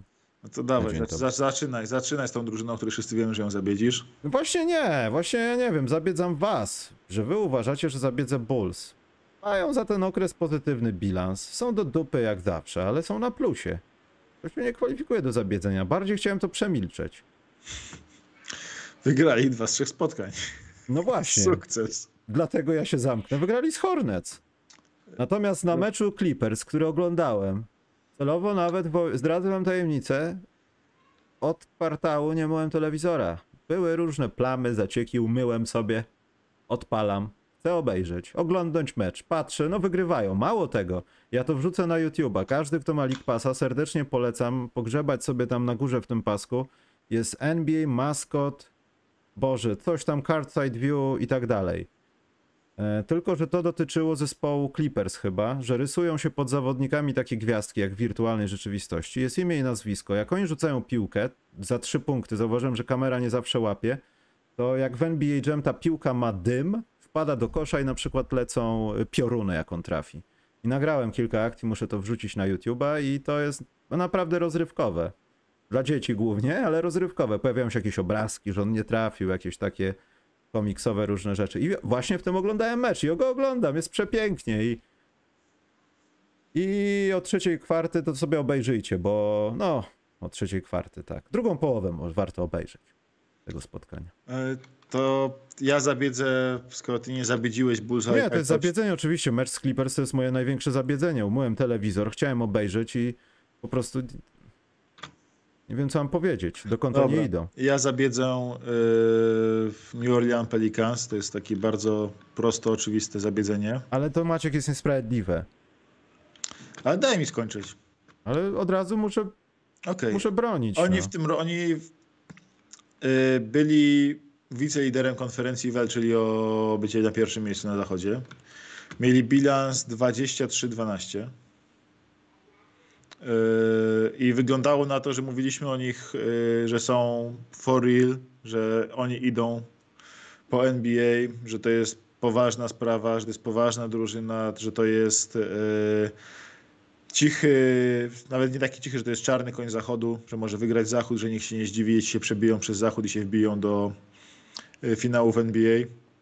Mhm. Że mają taki potencjał, głębię składu, ilość talentu ofensywnego, Zajona, Ingrama. I potem Zajon dostał kontuzji. I oni jeszcze w zeszłym roku zaczęli serię spotkań, że wygrali 3 z 18 spotkań ostatnich, z czego przegrali 10 spotkań, y, 10 kolejnych spotkań właśnie, przegrali 10 kolejne spotkanie. I z wicelidera konferencji, i to gdzie brakowało im chyba jednego meczu do bycia liderem, albo w ogóle byli współliderem, już nie pamiętam dokładnie jak to wyglądało. Spadli teraz, y, mój drogi, na miejsce numer 10 Mhm. na zachodzie i mają tyle samo, tyle samo porażek, co 13 Oklahoma. Czyli oni I są. wrócił, I wrócił Ingram. To jest najlepsze w tym wszystkim. Tak, tak, tak. Wrócił Ingram, ale i przez to, przez tą taką panikę, czyli bardzo źle radzi, bo tam też były małe kontuzje chyba Herba Jonesa, Treya Marfiego, tam poobije, poobijanie ci gracze, paru gości wypadło z formy, CJ McCollum opuścił mecz czy dwa i tak po prostu w tej całej panice ewidentnie Ingram od bardzo dawna nie grał i nie, nikt nie wiedział właściwie czemu i teraz go wrócili do gry i wydaje się, że go wrócili za szybko. Ale wrócili z paniki, bo się wyglądało na to, że oni się zaraz po prostu, że trzeba ratować tą serię, a tu się okazuje, że nic to nie dało. Ingram jak był zardzewiały, tak jest zardzewiały, a drużyna dostaje w papę strasznie i mm, trzeba się trochę martwić o tą drużynę, tak, bo na Zajona czekają po prostu jak na życie i wydaje się, że oni z drużyny, która miała bardzo głęboki i kompletny skład i że raczej nie będą dużo robić na trade deadline, stali się jedną z drużyn, która jest pewnie głównych kandydatów do wykonania jakiegoś ruchu, Mhm. bo oni ewidentnie potrzebują jeszcze jednego gracza. To No, nie ale gracza. to nie jest obraz paniki właśnie. Słucham? Ja wiem, że tych spotkań jest dużo i tutaj czekaj, sprawdziłem to dokładnie. Yy, 7 grudnia do 12 grudnia. To był ten okres, kiedy Nowy Orlean był najlepszy na zachodzie. No właśnie. I tylko wtedy. Bo No- potem już Denver przejęło system No to i... był, był, był najlepszy, potem trochę Denver wyskoczyła i tak do 29 grudnia sobie dobrze radzili. Mhm. No do 31 nawet tutaj widzę byli na drugim miejscu, potem już... I, już... potem, I potem 15, trzecie. porażek, 15 Tak. porażek w 18 meczach. Oni są Mhm. od tego momentu, oni są w tym roku najgorszą drużyną NBA. Jest tak, że na samym, na samym dnie tabeli NBA masz y, za styczeń, masz Pistons 3-10, Houston Rockets 3-12, San Antonio, y, y, Nowy Orlean, tą przedostatnią drużyną. Nowy Orlean 3-14 i San Antonio 2- 2-14. To nie będę ich bronił. Nie, trudno ich bronić, mają pecha do kontuzji, mają nawet monstrualnego pecha typu lotnisko w Dallas nie było przygotowane na takie na śnieżycę. I tam utkwili Pistons w Dallas i mogli wystartować stamtąd, przez to był przełożony ich mecz z Wizards bodajże u siebie. Y, ale jednocześnie był mecz, y, Pelicans mieli przyjechać na ten mecz w Dallas dzień wcześniej. Nie mogli przyjechać, ich puścili na lot dopiero tak, że oni przylecieli chyba godzinę czy półtorej godziny przed meczem przylecieli do Dallas, więc tylko prosto na halę. Rozgrzewka jakaś taka szczątkowa, jak oni się normalnie rozgrzewają po półtorej godziny wszyscy, żeby tam się porządnie dogrzać i prosto na mecz. Więc, Mhm. więc po prostu ten mecz był nie do wygrania, a i tak powalczyli, byli blisko. Więc yy, mają pecha strasznego do kontuzji, do takich sytuacji, bo to była porażka, którą trzeba po prostu już pisać, jak było wiadomo, że oni tam lecą na, że prosto z samolotu będą grali y, to było wiadomo, że to trzeba wpisać, ale no mają pecha, i, ale trzeba ich zabielić też, no niestety. Gigantyczna zmiana drużyny, jeśli chodzi o jakość. Ja, a, wiem dlaczego chciałem ich bronić, bo miałem ich w zabiedzeniach, ale zapisałem sobie tabela. No, ich, po, ich porażki to, to nie są leszcze, Stefan. Więc ja wiem, że ta seria tych porażek Nowego Orlanu jest zatrważająca, ale wiesz, przegrać z Cavs, Heat to nie grzech. Z Nuggets, Bucks to nie grzech. Ja wiem, że jesteś na szczycie, powinieneś wygrywać z tymi drużynami. Case Chicago, która nie wygry, którzy- nie wygrywali w zeszłym sezonie z dobrymi drużynami, potentatami, etc. No to Nowy Orlean, no dobra, no przegrał, przegrał to z Magic, no dobra, no ale to też taki malutki grzech. Z Detroit wygrali macie. No, na szczęście. Z Rockets wygrali. Więc może to jest ciężki terminarz, ale ewidentnie masz rację. Oni tutaj będą starali się coś ruszać, bo no, to jest ten chyba moment, że ten efekt paniki zaczyna się zamieniać. Słuchajcie, za dużo czasu to trwa. Za dużo czasu to trwa. Nie, nie jesteśmy w stanie tego e, nic z tym zrobić i myślę, że do weekendu gwiazd to, to na pewno tam nie będzie w tym składzie tak jak było teraz. Tylko ciekawe kto.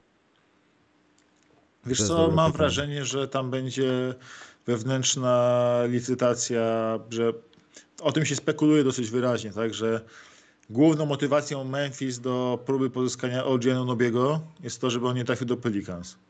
Główną motywacją Pelicans jest, żeby nie trafił do Memphis, więc yy, no i tam mogą się licytować i, obie, i oba kluby mają sporo arsenału takich pików niepotrzebnych do użycia. A Pelicans, a Pelicans ten mogą Toronto zaproponować swój pik tegoroczny, jako taki creme de la creme w tym wszystkim i mówią, słuchajcie, to jest pik w loterii w tym momencie. To jest pik loterii, a my go nie zastrzeżemy dla was, albo zastrzeżemy go tylko w top 4, albo wiesz, taki yy, to jest, to jest Kokieteria 13, 13 pik draftu w tym momencie, słuchajcie, A wiecie kto może być z 13? tak jest. To moje zabiedzenie trafia do Nowego Orleanu, chociaż trochę innego, ale na wschodzie mającego miejsce, Indiana Pacers. Oni w naszym okresie rozliczeniowym byli, boże, 0,4, muszę spojrzeć. 0,3, przepraszam. Natomiast sytuacja wygląda tak, że w 12 ostatnich spotkaniach Pacers wygrali tylko raz i to w dodatku z Bulls. Więc No to e, jest znowu- tutaj też tak. może nie byli potentatami, nie byli na jedynce, dwójce, na świeczniku tak zwanym, ale to też jest zlot w dół, tylko że ja myślę, że tutaj też ktoś tak myśli sobie powolutku, a bo wiecie co, mieliśmy nie być za dobrzy, mamy jakiegoś All-Stara, Miles Turner dostał pieniążki, mm, idźmy w draft może tam bliżej. Oni od kontuzji Haliburtona wygrali chyba tylko jeden mecz, nie? Tak. E, No właśnie, ale to jest drużyna, która była piąta na zachodzie przed kontuzją jego, na wschodzie przed No jego tak, kontuzją. no. Więc oni, znowu, więc oni byli piąci na wschodzie przed kontuzją Haliburtona. Teraz polecieli w dół na łeb na szyję, bo to była, jak się okazuje, pokazuje jak ważny, jak dobry jest y, Tyrese Haliburton. No i teraz pytanie jest, y, czy jak on teraz zaraz wraci, wrócić ma, y, to czy teraz gramy o wygrywanie znowu i chcemy znowu być w tych playoffach, play, albo play-inach chociaż, czy skoro Haliburton wypadł, to wykorzystujemy ten do, dogodny zbieg okoliczności i robimy jeszcze nurka po jeszcze jednego y, talenciaka. Bo pamiętajmy o tym, że drużyny z tych miejsc niższych, powiedzmy, mają ciekawszy wybór niż tylko Wembayama i Scoot Henderson, ponieważ za Wembayamą i Scootem jest bardzo mocna grupa graczy, ale super równa. I między Mm. trzecim a piętnastym pikiem może być praktycznie nie być różnicy. Yy, Tam masz braci Thompsonów, Kama Whitmora, masz całą masę, całą masę gr- graczy, którzy, yy, którzy mogą być yy, naprawdę, bar- każdy z nich może być, wiesz, tym najlepszym, tym trzecim najlepszym graczem draftu, ale możesz takiego, takiego gracza trafić z czternastką równie dobrze, albo z dwunastką, więc warto po prostu być w tej loterii. Niekoniecznie po Wembayama albo Skuta, więc y, mogą na przykład Pacers pomyśleć, wybraliśmy świetnie, pozyskaliśmy świetnie Haliburtona, wybraliśmy świetnie y, Maturina, dajcie nam jeszcze jeden taki pik, też znowu wybierzemy świetnie i będziemy za rok już naprawdę mocni. Mm. I nawet nie muszą specjalnie handlować do tego, tylko wystarczy, jak się okazuje, posadzić na dupie Tyresa Haliburtona z poważną kontuzją, kontuzją y, lewego paznokcia u prawej stopy. Zabiedzenie daj jakieś Maciek jedno, bo idziemy do zdynamicznień. Tu nie ma co się też przeżywać za bardzo, bo tak, to co się dzieje w Hornets, no to zakrawa na kpinę z dnia na dzień jest coraz bardziej to nieznośne do oglądania i zabraniam oglądać ludziom o słabych nerwach mecze Hornets przez jakiś czas, przynajmniej do meczu gwiazd. Darujcie sobie. Toronto też nie wyglądają dobrze, darujmy sobie Maciek, nie ma co kopać leżącego. To ja powiem, y, dam zabiedzenie, zabiedzenie dam Hawks. Memphis Grizzlies. Memphis Grizzlies. Memphis Czemu? Ponieważ Memphis mają bilans w tym czasie 1-3. Przegrywają Oj tam, spotkania. Od, od, od tej porażki z y, Lakers wygrali chyba raz w sześciu meczach, raz w siedmiu meczach. Coś takiego. Po prostu y, przerwali serię 10 chyba czy 11 kolejnych wygranych i teraz mają chyba 7 porażek, 6 porażek w 7 meczach, czy 7 porażek w 8 meczach. Jakiś absurd. Sześć porażek, nie licząc porażki z Lakers, która to otworzyła, to jest 4 i 6 sprzed dwóch dni, tak, to jest yy, 1-6. No i a licząc 1-7 Lakers w sumie, 1-7 mają. Tak, tak, Więc tak. po serii 11 kolejnych wygranych mają teraz 1-7 Memphis, no i grają gorzej, po prostu grają gorzej. Yy, I w tych meczach nawet są dosyć blisko z reguły. Więc to już w ogóle jest śmieszne. Yy, A trafili jeszcze na przykład na złą stronę wariancji, czyli to, co zrobili ostatnio Boston yy, Brooklynowi, czyli 46-16 po pierwszej kwarcie. Mm. To z kolei Grizzlies dostali taki mecz z Kings, tak, że dostali 12, yy, Kings trafili im 12 na 13 trójek w pierwszej kwarcie, więc no, Memphis też, kolejna bardzo mocna drużyna, która nagle poleciała na łeb na szyję i nagle drugie miejsce zachodu jest otwartym tematem, tak? Kiedy jeszcze przed chwilą wydawało się, że jest pewna jedynka, pewna dwójka, a cała reszta niech się bije o miejsca trzy i niżej. Play-in Lakers są, zaczy, zaczynają być coraz bardziej realne i to jest kompletnie w ogóle oderwana od rzeczywistości rzecz, której się nie To, czyli, spodziewałem. czyli ten, z dynamiczniasz Lakers? Zdynamiczniam, ale zaraz, po kolei. Ja chciałem, zdynamiczniamy już, rozumiem. No tak, no zbiedź, zabiedź, zabiedziłem tych, zabiedziłem Memphis i nie ma co się więcej zbiedzać, zabiedzać. Nie zabiedziłem Bulls, to jest niepokojące. Dobrze, ja chciałem powiedzieć, że w zdynamicznieniu moja podliczająca maszyna tekstowa podliczyła styczeń i Maciek, ta moja chora rozpiska 130 punktów, miała rekordowe wyniki, bo w 222 spotkaniach, notabene dzisiaj albo jutro będzie tysięczny mecz według moich obliczeń sezonu regularnego, bo preseason nie robiłem. No. 222 spotkaniach 37-krotnie, czyli więcej o 4, a poprzedni miesiąc był wystrzelony w kosmos, co daje 16,6% spotkań. Jakaś drużyna wygrała posiadając 130 punktów lub więcej.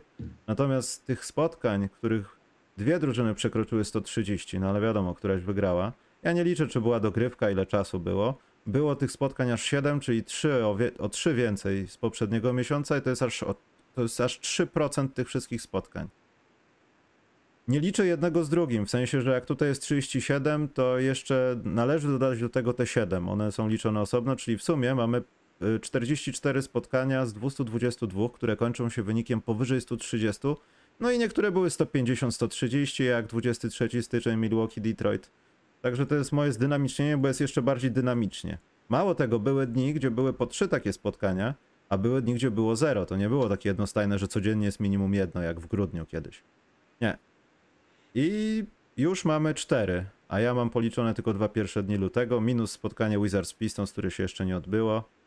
E, Więc już są cztery sztuki powyżej 130 spotkań. To jest Maciek historyczna rzecz i to jest moje zdynamicznienie.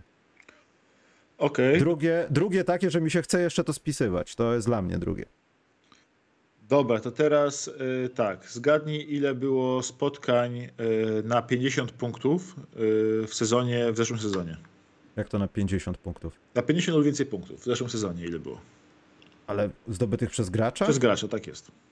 W zeszłym sezonie, nie wiem, z 20? Czekaj, właśnie miałem, a mi się teraz zawiesiło. zrobiłem, zrobiłem teraz numer. Y, z- Autentycznie mi się zawie- zawiesiła wyszukiwarka, przed chwilą to miałem, a nie zdążyłem spojrzeć na e, ten. Jestem, jestem za, cudownym zagadkowiczem. To czekaj, bo się uczepią mnie. Jakie 1000 spotkań? Ja y, 800 chciałem powiedzieć, bo 1000 mam rozpisane na miesiące. Przepraszam, 800 będzie niebawem. O, Dobra, w zeszłym sezonie było spotkań na 20, na 50 lub więcej punktów. E, Miałeś e, równo 19. W sensie równo. No. Miałeś 19. prawie. Prawie równo. W tym sezonie już masz 20. No, W tym sezonie już masz 20. I jadą tempem i gracze po prostu pokazują. gdzie jest koniec? Gdzie jest kres tego? Tak, mamy takie, takie eksplozje ofensywne. Tak jak mówiliśmy wcześniej w ogóle, że to 40 is new 30. Trz- Mecze na 30 punktów już nikogo w ogóle nie grzeją. Jak taki Embiid robi średnio 34 na mecz, to w ogóle nikt nie zauważa tego. Mimo, że tak nie robił w historii żaden center w tak małym czasie. A przy jego skuteczności z gry robiło tak dwóch graczy w życiu ever, czyli tylko Karim i Michael Jordan i nikt więcej takich Mm. rzeczy nie robił jak, jak, jak, jak Joel Embiid, który demoluje ligę w tym momencie i nikt na to nie zwraca uwagi, bo to jest normalne właściwie, kto tam 30 parę punktów, kto by się przejmował, więc my się już nawet nie przejmujemy kompletnie tymi ich punktami w tym, w tym sezonie. I gracze, e, te, te, eksplozje ofensywne są fantastyczne. Wychodzi Damian Lider, rzuca 61 punktów i tak, co zrobiłeś? Rzuciłem je the right way. Grałem, grałem porządnie. Wiesz, ile mamy spotkań na 40 spotkań w tym roku? Na 40 Na 40 punktów? punktów? Tak. Z dw- 30. Na 40 więcej punktów w tym roku? W, No. sensie w tym sezonie, w tym sezonie. No, 30. 119. 119? Nie no, Nie, przepraszam, przepraszam, źle ten, źle mi znowu, ja tutaj się bawię tym y, stat, statheadem y, basketball Aczkolwiek jeśli. LeBron ma 30 punktów i to jest taki casual trochę powoli w NBA, to faktycznie patrząc na pojedyncze spotkania może być setka nawet, no. Ale 50 bym strzelił dobrze, żeby podwyższyć. Czekaj, już ci, już, już ci mówię. To jest bardzo proste. Mi akurat wywaliło, połączyło mi zeszły sezon z początkiem tego. E, na 40. To w zeszłym sezonie było 119 takich, takich spotkań, przepraszam. No właśnie, już dużo było. E, w zeszłym sezonie było 119, w tym sezonie jest, 47. w całym zeszłym sezonie było 119, tak? No. W tym sezonie spotkań na 40 i więcej, na 40 i więcej punktów jest 122. To, to nie trafiłem, no. To jest niesamowite. Jak, jak po prostu mamy eksplozję ataków, to oczywiście tam jest mały procent tego, tego nie ma take foulu, więc w kontrze po prostu goście jadą do, Mm. do kosza, ale to jest też pokazanie, jakie mamy skalę talentu indywidualnego w tej lidze. Jak trudno tych gości zatrzymać jeden na jeden. Oni są tak niewiarygodnie wyszkoleni, wyszkoleni jeden na jeden. Highlightem tego był oczywiście mecz y, Embiid kontra Jokic, kiedy, Jok- kiedy Embiid nagle w drugiej połowie powiedział przegrywamy, śmieją się z nas, wszyscy się jarają Denver, to teraz ja pokażę. Mm. Jak pokazał, to no nie widujesz, nigdy w historii ligi nie widywałeś tego, żeby To przejście tej zasłony, jak on sobie oparł się na barku, Tak. ten gość już chciał się oprzeć, a on jednak w tym ruchu, kiedy się opierał, się nie oparł, wyprostował się i poszedł. To jest koordynacja ruchowa trudna dla kogoś, kto ma 1,90 m, żeby to zrobić, nie zatrzymując się i żeby to wszystko było w jednym ruchu. To pomyśl jeszcze o tym, zaobserwuj sytuację. Tutaj tam się mózg grzeje. Ten Kopuła jest mający, ten mający 213 cm wzrostu i ważący 130 kg center zrobił 300 chłopiec baki. ze stajni. Rzucił 300 baki w samej, w samej czwartej kwarcie. W Ameryka wygrywa mnie- w kosza. Uu. To jest znowu, to jest y, mega zdynamicznienie talentu w tym sezonie. To jest y, kompletna abstrakcja, co ci goście robią. To I jest, chciałbym powiedzieć, podkreślić jedno, że jeśli dalej ludzie twierdzą, a spotykam się też często z taką opinią, że to jest wina braku obrony, to chciałbym wam powiedzieć jedno, że ci wszyscy ludzie, którzy rzucają sobie po trzy dychy, 4, 5, 6, 7, 8, cokolwiek, to są ludzie, którzy w normalnych warunkach mają kolegę, który też potrafi mniej więcej zrobić to samo. To nie jest brak w obronie, to jest za dużo opcji w ataku, których obrona nie potrafi ogarnąć, bo jest tylko pięciu na boisku. To nie jest wina braku obrony. To jest wina tak wielu rozwiązań w ofensywie, że obrona po prostu, no, bardzo często nie daje no, rady. w sensie masz ten poziom talentu, że masz gości. Zawsze w historii było tak, że miałeś pojedynczych zawodników, których jeden na jeden nie przykryjesz po prostu, bo każdego No, obrońca ci minie i ogra. To naturalna kolej rzeczy. Koszykówka polega na zdobywaniu punktów, więc w końcu ci zdobywa- zdobywający punkty dadzą radę te punkty zdobyć, tak, mimo obrony. Więc, ale zawsze było takich kilku gości w lidze, których nie, nie mogłeś przykryć jeden na jeden, musiałeś go podwajać i tak dalej. A teraz masz w większości drużyn masz takiego gościa, albo dwóch, albo trzech. No, Janis w nocy dzisiaj walnął 50-19, tak? Kiedy tak, od tak. Też jest obok meczu w zasadzie. Tak czwarte, czwarteczek akurat. Tak, dzisiaj akurat. Akurat. y, Janis, dlaczego ci tak szło? No, bo czwartek jest. Mm. Więc to jest y, ten poziom jakby, ja to jestem niewiarygodnie wdzięczny wszechświatowi, że mo- możemy oglądać na żywo tak dobry poziom koszykówki, tak dobry poziom tych indywidualnych talentów. Y, Ci zawodnicy naprawdę robią co chcą, są niewiarygodnie wyszkoleni, więc to jak Lillard te 60, te 60 punktów rzucił, to było kompletnie bez wysiłku. To było takie płynął przez to. To po prostu było- Rzucanie do kosza. tak, rzucanie do kosza, jest pozycja, rzucam, nie, nie ma problemu. I naprawdę, naprawdę się to fenomenalnie, fenomenalnie ogląda i ta 50 Janisa i mówię, kolejna 50 Bookera i te 40 wszystkie, niesa- niesamowity talent i to jest tak, że a jak gościa podwoisz z kolei, to on ma tyle opcji na oddanie piłki na czysty rzut jakby Właśnie jeszcze. o tym mówię, no. I jeszcze, a, najgorsze jest to dla obron, że to nie tylko gości, którzy rzucają. Teraz ci zawodnicy, większość zawodników w lidze też dobrze oddaje piłkę, więc prostego ekstra pasa prawie każdy jest w stanie zrobić, a, to, a nawet takiego przez pół boiska. Dostaje, centrzy są nauczeni rozgrywania w sytuacji 4 na 3, czyli podwajasz, robisz trap, zakładasz pułapkę na rozgrywającego, żeby pozbawi, po- pozbawić piłki z rąk y, Damiana Lillarda. On poda cholernemu Yusufowi Nurkiciowi albo nawet y, Drew, Drew Eubanksowi. Tam Nurkic. Drew Eubanksowi poda. I Eubanks y, dobrze odczyta sytuację 4 na 3 i poda do, na niekrytą trójkę komuś. Mm. To jest po prostu koszmarne dla obron, bo tutaj atak teraz jest nie krok przed obroną, jak zawsze całą historię był atak przed obroną poza początkiem lat 2000, kiedy po prostu obrony rozwiązały koszykówkę, bo się okazało, że skoro rywale nie rzucają, dostajemy w pięciu w paint i niech sobie robią co chcą. Ten jeden niech biega z piłką jak idiota. Tak, tak, tak. Tak jak było właśnie słynne, ta słynna seria Pistons Cavs na przykład, e, który, kiedy po prostu LeBron jak biegał w paint, to było pięciu gości do go kryło, a na obwodzie nie kryli nikogo, więc jak Bubi, jak Bubi Gibson trafił dwie trójki w meczu, to nagle był bohaterem meczu. To nagle Tak, poszedł. Bubi! LeBron pomocnika. Był Ktoś tak dobry, że dali go, wiesz, do meczu gwiazda, że chłopie, dwie trójki masz z Lebronem? Nie. Tak. Jesteś gwiazdą, stary. Jestem, Dzięki- pamiętam, jak on LeBron- kiedyś powiedział, że jest najlepszym strzelcem w historii NBA. Tak, tak, tak. Jezu. Tak, tak, wiesz, to były takie czasy jakby i wtedy te, te obrony rozwiązały, a potem ataki, ataki zrozumiały, że hej, matematyka mówi, że za trzy warto rzucać, nie? I zaczęli rzucać te trójki. A im częściej rzucasz? I, i, I tak, tym lepiej trafiasz. No i teraz się nagle okazuje, że masz yy, najwyższą skuteczność osobistych widzę w historii, masz najwyższą skuteczność, za- zatrzymasz najwyższy tru- true shooting percentage masz w historii, jakby Mm. niewiarygodne, niewiarygodne po prostu wyniki ligi są. A co gorsza, jak już obrony zaczęły ogarniać, jak te trójki odcinać przeciwnikom i, po, i, i obręcz odciąć, i trójki, to nagle mamy wysyp najlepiej rzucających w historii z półdystansu gości. Tak. I to, i to nie podejrzewałbyś niektórych nazwisk o to, że tak potrafią chociaż. Tak, a ci goście rzucają. Ja cały, cały czas powtarzam, około 2010 roku Al Horford był mega chwalony, bo rzucał 40 chyba i pół procenta z półdystansu i mówili niewiarygodna skuteczność, 40% czy tam 42% z półdystansu. Jaki on jest niesamowity na półdystansie. Teraz ci wyjdzie byle łak, którego nawet nazwiska nie kojarzysz i będzie walił 44% z półdystansu od tak. A Joel Embiid to robił po y, piruecie, step backu i y, śmiejąc się równocześnie z obrońcą. Czego jedna trzecia i tak w osobistych jest. Tak, po prostu jest kosmos. Kos, kosmos y, to jest gigantyczne zdynamicznienie dla ligi ode mnie, bo jestem po prostu jestem zajarany, jestem zajarany. Co włączam mnie mecz, co się co włączasz mecz, to masz fajne widowisko, fajne rzeczy oglądasz. Ja na ostatnie nasze zdynamicznienie mam zagadkę dla wszystkich, dla Maćka też. To jest prosta zagadka będzie, bez nagród. Nagrodą będzie coś innego w tej zagadce, że jesteśmy w stanie to wszystko przeżywać, obserwować i dotykać tego trochę. Ale w zdynamicznieniu, tutaj ktoś na czacie napisał, dlaczego nie zabiedzimy Warriors. Nie będziemy kopać leżącego, ja oglądałem ich ostatni mecz, boli mnie dalej lewe oko od tego. Nie chcę nawet o tym mówić. Minnesota Timberwolves, Maciek.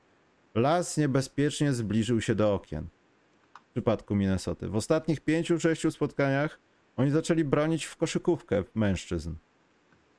Potrafią robić rzeczy, o których sami nie wiedzieli, że mogą. I przestają być trochę pośmiewiskiem sami dla siebie. I to pewnie długo nie potrwa, ale trzeba dać im zdynamicznienie, uważam. Y, Ja to podbijam 100%.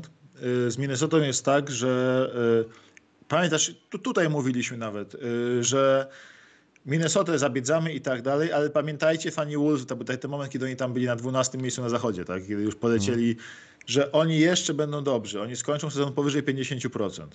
Że oni będą dobrzy, że wyjdą powyżej 50%, bo tam jest zbyt dużo talentu, żeby po prostu leżeć w końcówce ligi. Że oni się ogarną, że się muszą ogarnąć po prostu czystym talentem, ilością talentu, którą mają w składzie. I oczywiście byłoby dużo lepiej zamiast Rudiego Goberta mieć yy, Jareda Vanderbilta, yy, tych wszystkich ludzi, których tam oddali. Yy, typu, że teraz Utah Jazz może mieć za samego Vanderbilta i Malika. Bisleya. Jak my stawialiśmy Minnesotę, Maćku? 48,5 under, ja dałem over. Ja jestem debilem jakimś. Ty. Co się stało wtedy? Ja byłem trzeźwy? Yy, Chryste panie, 40... Eee, przepraszam Słuchaj, wszystkich, przepraszam Żebyś, fanów. yy, żebyś, żebyś trafił, to oni muszą przegrać, maks- mogą przegrać maksymalnie 8 spotkań do końca sezonu. Żebyś miał szansę trafić z zakładem. Leśniczy ich powystrzela do tego czasu. Tak, więc, Tragedia. Boże. Przepraszam wszystkich serdecznie. więc tu są kłopociki, Michał. E, W każdym razie, w każdym razie e, Wolves będą jeszcze dobrzy. Antony Edwards gra fantastycznie i to gra naprawdę fantastycznie. E, I to się aż przyjemnie patrzy, jak on przejmuje mecze. Co szokujące, D'Angelo Russell znalazł sobie taki kawałek sezonu, kiedy nagle wali, trafia za trzy, dobrze podaje, mało traci piłek, co jest zaskakujące dla wszystkich. Oczywiście jak nie bronił, tak nie broni, ale on się nagle odnalazł. Rudy Gobert speł- Some things never change. robi to, co umie po prostu. Trudno powiedzieć coś więcej. Rudy, Go, Rudy Gobert robi to, co umie. Minnesota przestała od niego wymagać, żeby robił coś więcej. się nagle okazuje, że jeśli chodzi o zbieranie piłki, bieganie od obręczy do obręczy, to jest okej. To, to, to on cały, ca- cały czas to umie robić, nie? E, cały czas brakuje im tego Townsa, cały czas brakuje im głębi składu. Kyle Anderson wreszcie... Dziękuję. Dziękuję. Rudy Gobert... Jakie macie spotkanie klubowe masz? Raz do roku zaproszenie spotkanie klubowe. Ale co się dzieje na klubowych spotkaniach, Maciek? Co to jest? Herbatka, ciasteczka, lalki są, tak? To jest taki klub? Y, Mam napisane adres mojego bloku. Zaproszenie po dostałeś? południu wiosna. Po południu wiosna. Jakaś wiosna. Eee, to klubowe. poczekaj. To masz kupę czasu, Maciek. No to mam trochę czasu jeszcze do spotkania, więc tam. Więc y, Kyle Anderson grał, jest w Minnesocie świetny ostatnio. Zaczął grać świetnie dokładnie w momencie, kiedy go zrzuciłem w jednej z lig fantazy, gdzie grałem head to head. I od, od tego momentu zaczął po prostu demolować ludzi.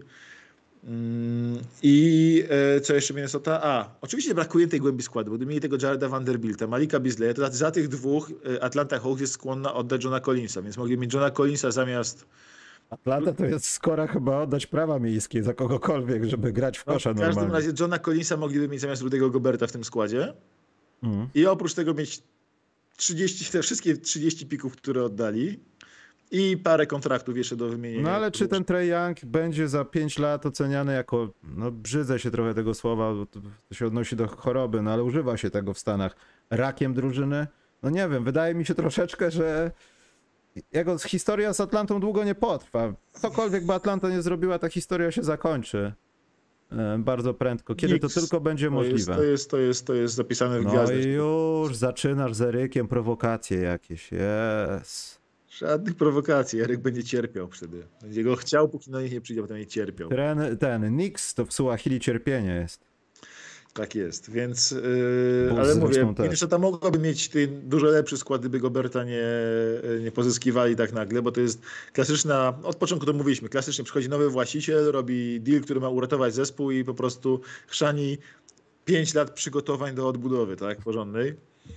Bo czemu by tego nie zrobić? Ale no Minnesota jest mocna i będzie mocna. Będzie jeszcze, powinna być jeszcze mocniejsza. Oni tak naprawdę cały czas grają poniżej swojego potencjału, bo pamiętajmy, że tam Towns nie gra od chyba połowy 2008 roku. Jak w końcu wróci i zagra, to Ale nie, nie śmiejmy się, ty, on przeszedł tragedię rodzinną, on... Ja nie wiem, dlaczego on gra dalej w kosza. Każdy zdrowy człowiek już by skończył sześć terapii i w ogóle nie pracowałby. słuchaj, Minnesota ma już. Yy... Minnesota ma już jeden mecz, jedną porażkę przewagi nad Oklahoma, Oklahoma City Thunder. Jest. Mają tyle samo, wygra- mają tyle samo przeranych co, co 11 Blazers, ale są na szóstym miejscu. Swoją drogą to jest niesamowite. Jak spojrzycie w tabelę zachodu, to spójrzcie, bo to jest moja ulubiona rzecz. Clippers będący na piątym miejscu na zachodzie mają tyle samo porażek, co będący na jeden, 11 miejscu Portland Trail Blazers. Tak. Czyli, A Oklahoma ma tylko jedną więcej porażkę od nich. Czyli tak, tak. I dla, dla, dlatego ja w ogóle przez ten ścisk w tych tabelach jednej i drugiej, to jest pytanie, którego mi się nie udało zadać po nas y, w Paryżu. Katrin mnie nie wypatrzyła, że podnoszę rękę. Chciałem zapytać y, Zaka Lawina na konferencji pomeczowej, czy jak patrzy w tabelę wschodu, to czy patrzy na granicę play-inów, gdzie się musi utrzymać, czy patrzy jednak y, na granicę play-offów, gdzie ma ambicje, czy ma ambicje tam być cały czas. I o ile na wschodzie można było go pytać, bo tam jest jednak są trochę większe różnice, to na zachodzie idę o zakład, że tacy Lakers, y, Blazers czy nawet Thunder nie patrzą na play-iny, gdzie się mają dostać, tylko oni czują się, że są właściwie o dwa mecze od czwartego miejsca na zachodzie. Czy... Więc to jest prześmieszne jakby, to jest prześmieszne, y, to jest też dynamicznie, bo emocje będą w tej lidze do samego końca, myślę akurat na zachodzie, zwłaszcza na zachodzie. Też mi się tak wydaje i to I- będzie takie... Takie, że ten trybe... Wiesz co, mam takie, mam takie, jak to miał? Clair, Clairvoyant Bill, Billy Simmons, jak robił sobie te przewidywania i tą czapkę zakładał taką? No, Kojarzysz? Tak. To wydaje mi się, że dojdziemy do takiego momentu, kiedy NBA będzie miało kłopot z rozstrzygnięciem tiebreakerów. Że będzie ich 8 naraz. I nagle, nawet w kategoriach rozstrzygnąć tego, kto powinien grać w domu, jeśli spod, będzie finał już NBA nawet. jest taka Powiedzmy. szansa, że będą mieć wszyscy taki sam bilans. Ja, ja bym No. tak chciał zobaczyć, jak mają między 12 a 5 miejscem wszyscy w- na zachodzie ten sam bilans. Wszyscy skończą z takim 44-38. I będą różnice małych punktów, tam będą mierzyć sobie Po raz różne rzeczy pierwszy w w historii w żeby- NBA zaczną sprawdzać małe punkty po prostu, że tutaj... Inne, że ja myślę, Maciek, że będą sprawdzali coś w szatniach, bo to będzie tak blisko. Już będą mierzyć, wiesz, stopy. Powiedzmy. Albo... Znaczy, to jest związane ze stopami. rozstaw, rozstaw palców. Rozstaw Dobrze, palców. bo to już zaczyna być Dobra, podcast y, y, jedno tylko szybkie leczniczy. dynamicznienie, No. póki jeszcze możemy, bo Oklahoma co prawda przegrała jedno, y, wygrała tylko jedno z trzech spotkań w tym tygodniu, ale w styczniu byli chyba y, w styczniu byli chyba w, w ścisłej czołówce y, w ścisłej czołówce NBA. Już ci mówię, kiedy Oklahoma w styczniu była y, dziewiątym zespołem y, ligi. Hmm. Dobrze mówię? To takie zdynamicznienie ja bym dał też Houston, bo są 2-0 w tym miesiącu, w tym Ja też tygodniu. ich zdynamiczniam za to. Brawo Houston, uciekajcie Pistons w górę. Nie- nie- Wy, wy, wyprzedźcie Pistons. Ich mecze... A, i zdynamicznienie... Y... A, nieważne, nie będę się pastwił nad Charlesem Barkleyem. To, to jest... Mo... Bo coś powiedział głupiego, chciałem, zapisałem to sobie, ale daruję sobie. Y, ostatnie moje zdynamicznienie, Maciek, i przechodzimy jakiś kącik bukmacherski, pytanka i wyjazd. Yy, I odpowiadam od razu na pytanie. Nie, ja nie oglądam Fame MMA, więc nie będziemy z Maćkiem tych typów dawać. Ale może będziemy mieli dla was niespodziankę, jeśli chodzi o typy od nas. Bo taki koszyczek Maciek powstanie, ale to ci potem opowiem.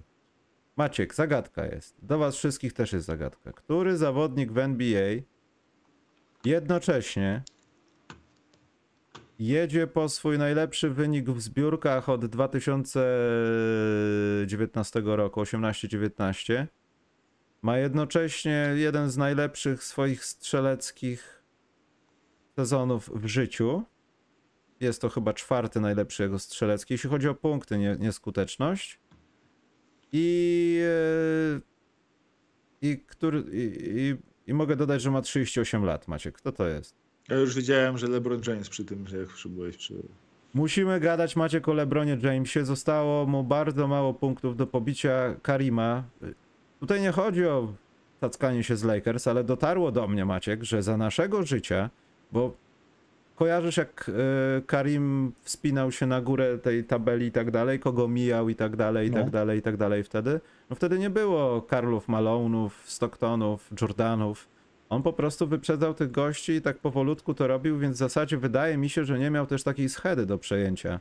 On po prostu ustanowił swój własny rekord. Za naszego życia nie wydarzyło się jeszcze to spotkanie gość, który jedzie do końca kontra Karim Abdul-Jabbar dający mu za to puchar zwycięstwa, czy tam cokolwiek. On się na pewno, na pewno to Adam Silver jakoś tak rozwiąże, że coś będzie. Zresztą w Paryżu było wspominane, że będzie coś.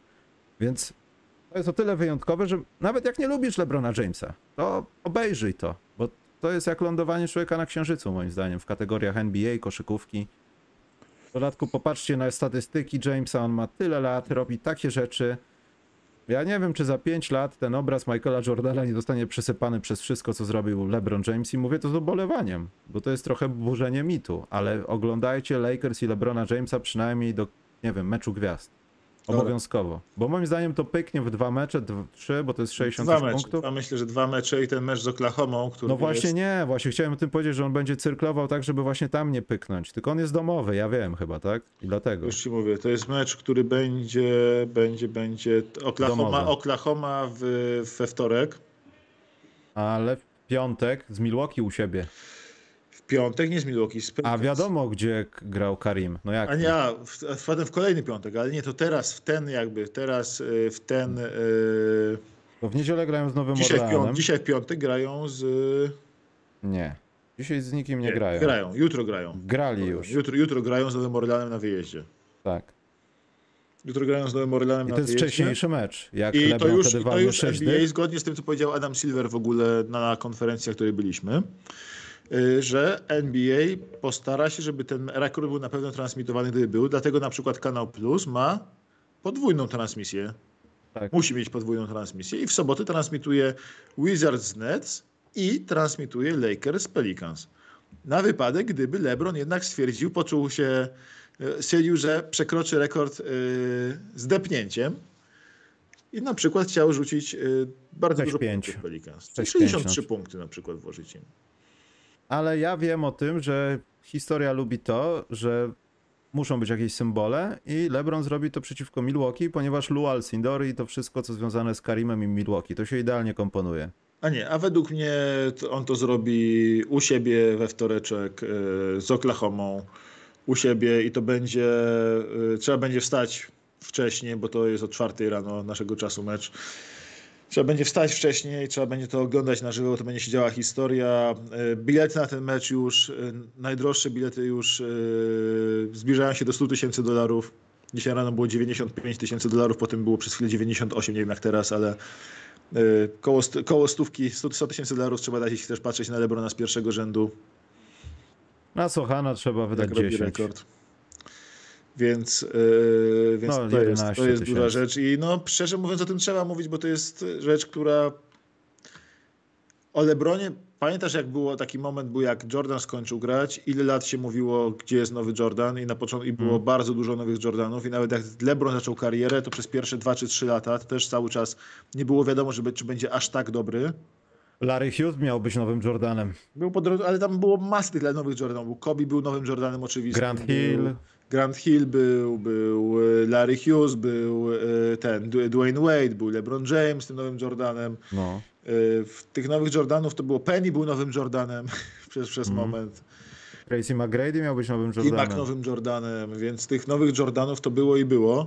Scott Barrell miał być nowym Jordanem. Vince Carter za ten atletyzm. A był Znaczy, podobny Scott Barrell. Tak, było dużo, dużo tych nowych Jordanów było i się doczekaliśmy gościa, który jest pewnie na poziomie Michaela Jordana overall, czyli LeBrona Jamesa, tylko jednak jest zupełnie inny profil gracza i grania i tak dalej. I o ile, Lebro, o ile myślę, że Jordan najbardziej zrewolucjonizował koszykówkę w historii, jeśli chodzi o postrzeganie sportu, postrzeganie NBA, zarabianie NBA na koszykówce, kontrakty sponsoringowe w sporcie zawodowym. Ogólnie, to się zaczęło takie w gigantycznej skali, zaczęło się to od Jordana właśnie, te kontrakty butowe, odzieżowe. To on to zrewolucjonizował całą tą kulturę około koszykarską i życia, ale jeśli chodzi o koszykówkę, którą y, to LeBron James przyspieszył jej bardzo mocno ewolucję. Jej koszykówka przeszła trzy różne etapy w ogóle swojej historii za czasów LeBrona Jamesa i pchają w stronę tą analitycznego rozwoju, w stronę dbania o własne ciała bardzo, profesjonalizmu, treningu.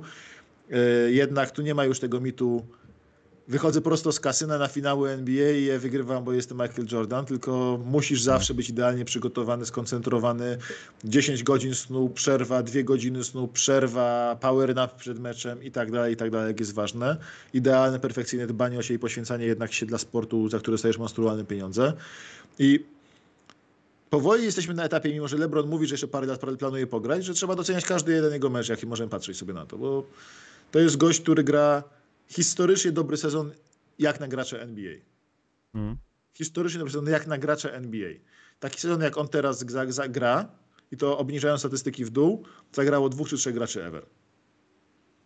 A on gra e, w wieku, on to wieku 38 lat. Bo to nie tylko punkty, tam trzeba popatrzeć dalej, to co się dzieje. Punkty, zbiórki, asysty, wow. skuteczność z gry cały czas. Jak dasz te 8,5 punkta i dasz y, asysty i dasz y, ten, to tam jest chyba on jest jedyny w historii taki sezon robi, czy tam tylko, tylko on i Jordan, więc to jest po prostu kosmos. To jest kosmos, co on robi. I i to jest jego jeden z, jeden z najlepszych sezonów w życiu, który jest grany właśnie indywidualnie. W, w, w takim wieku i no kurczę, możemy tylko się cieszyć. I to gość jeszcze podwyższył ten poziom grania. On rzuca 35 punktów na mecz, odkąd się Davis kontuzjował. Hmm. Teraz Davis wrócił, ale LeBron cały czas po prostu ciągnie ten wózek strasznie. Jest e, fajnie, trzeba się cieszyć, bo za tydzień, jeśli będziemy za tydzień rozmawiać, to pewnie będziemy gadali już o pobitym rekordzie. Dokładnie. Dobrze, jak macie jakieś pytanka, to zadajcie. Pobawimy się w trzy pytanka. My z Maćkiem tylko dwie rzeczy. Zaraz kącik bukmacherski, ale Maciek szybko, bez rozwijania się. Jak za tydzień zaczniemy program? Bo to czekaj, to to to to nie wiem, jak to będzie za tydzień. Czemu? Bo to już będzie po, ale może zrobimy Maciek jakiś trade deadline. Podsumowanie. No. A, bo mieliśmy mówić o trade deadline. Dzisiaj się rozgadaliśmy i zrobiliśmy już. Tak, ale może zrobimy na przykład w przyszłym tygodniu przed. I zobaczymy. Znaczy, żeby na przykład będzie. zrobić taki wtorkowy, dedykowany tylko pod trade deadline podcast? No tak, na przykład. Możemy zrobić w trakcie, ale ty pewnie będziesz w ESPN albo w TNT wtedy, czy nie? Nie wiem, w sensie w trakcie na pewno będzie fajnie to podsumować. W czwartek, może w piątek, ale myślę, że w czwartek. Tylko no. Y, kwestia jest taka, że by było fajnie zapowiedzieć parę transferów, no bo no to zrobimy na początku przyszłego tygodnia, umówmy się już na antenie i do widzenia. No gdzieś to poniedziałek, ja wtorek, środa. Rzucę tylko kilka plotek, ja też na Twitterze postaram Nie, Maciek, napisać. chodzi o coś jedną rzecz. Ploteczki zaraz możesz powiedzieć oczywiście, ale jedną wymianę, którą możesz powiedzieć teraz, która wydarzy się na pewno do tego dziewiątego. Masz taką? Albo klub, który na pewno yy, zrobi, to jest za łatwe. No. Ja tą jedną wymianę, którą bym powiedział, to są dwie wymiany. Ja bym powiedział, że na pewno Phoenix oddadzą Jay Crowdera. Mm. To jest końcu? aż za prosto. Jestem przekonany absolutnie, że Jay Crowder odejdzie z Phoenix. Tak? Myślisz, że to, że to nie ma tam żadnego główienka, nic się nie ciągnie i już będzie wylot? Bo to, to trwa jak Andre nie, Iguodala przez rok w Memphis, który nic nie robił, chodził do fryzjera, wiesz. On, ja myślę, że ten transfer czeka tylko, że tam jest transfer dogadany jakiś z nim i on tylko czeka i wyłącznie na to, aż właściciel nowy będzie mógł pociągnąć za spust, czyli będzie miał oficjalnie władzę w klubie. Wybrzydza? Nie no, w sensie on chyba tą pełnię władzy w klubie dostanie chyba we wtorek, Hmm? Będzie miał trzy dni na zrobienie awanturki jakiegoś, jakiegoś małego e, burdeliku e, w drużynie, więc podejrzewam, że ten transfer czeka tylko i wyłącznie Jay Crowdera na tego nowego właściciela. Już ma GM przygotowane 30 scenariuszy możliwych, co, jak, gdzie zrobić i tak dalej. Podejrzewam, że Phoenix zrobi co najmniej taki jeden ruch, a nie wiem, czy nie zrobi jakiegoś czegoś dużego, nie spróbuje zrobić, typu dołożyć do Crowdera kontrakt Saricia, dwa piki i spróbować kogoś dobrego, takiego naprawdę dużego pozyskać ewentualnie ruszyć Ejtona od razu i tak dalej. Ja się spodziewałem, że Phoenix będzie na pewno transfer, a być może rewolucja w ogóle. E, spodziewałbym się też, że będzie e, na pewno transfer Jareda Vanderbilta i bym stawiał na 95%, że to będzie, e, że trafi do Portland.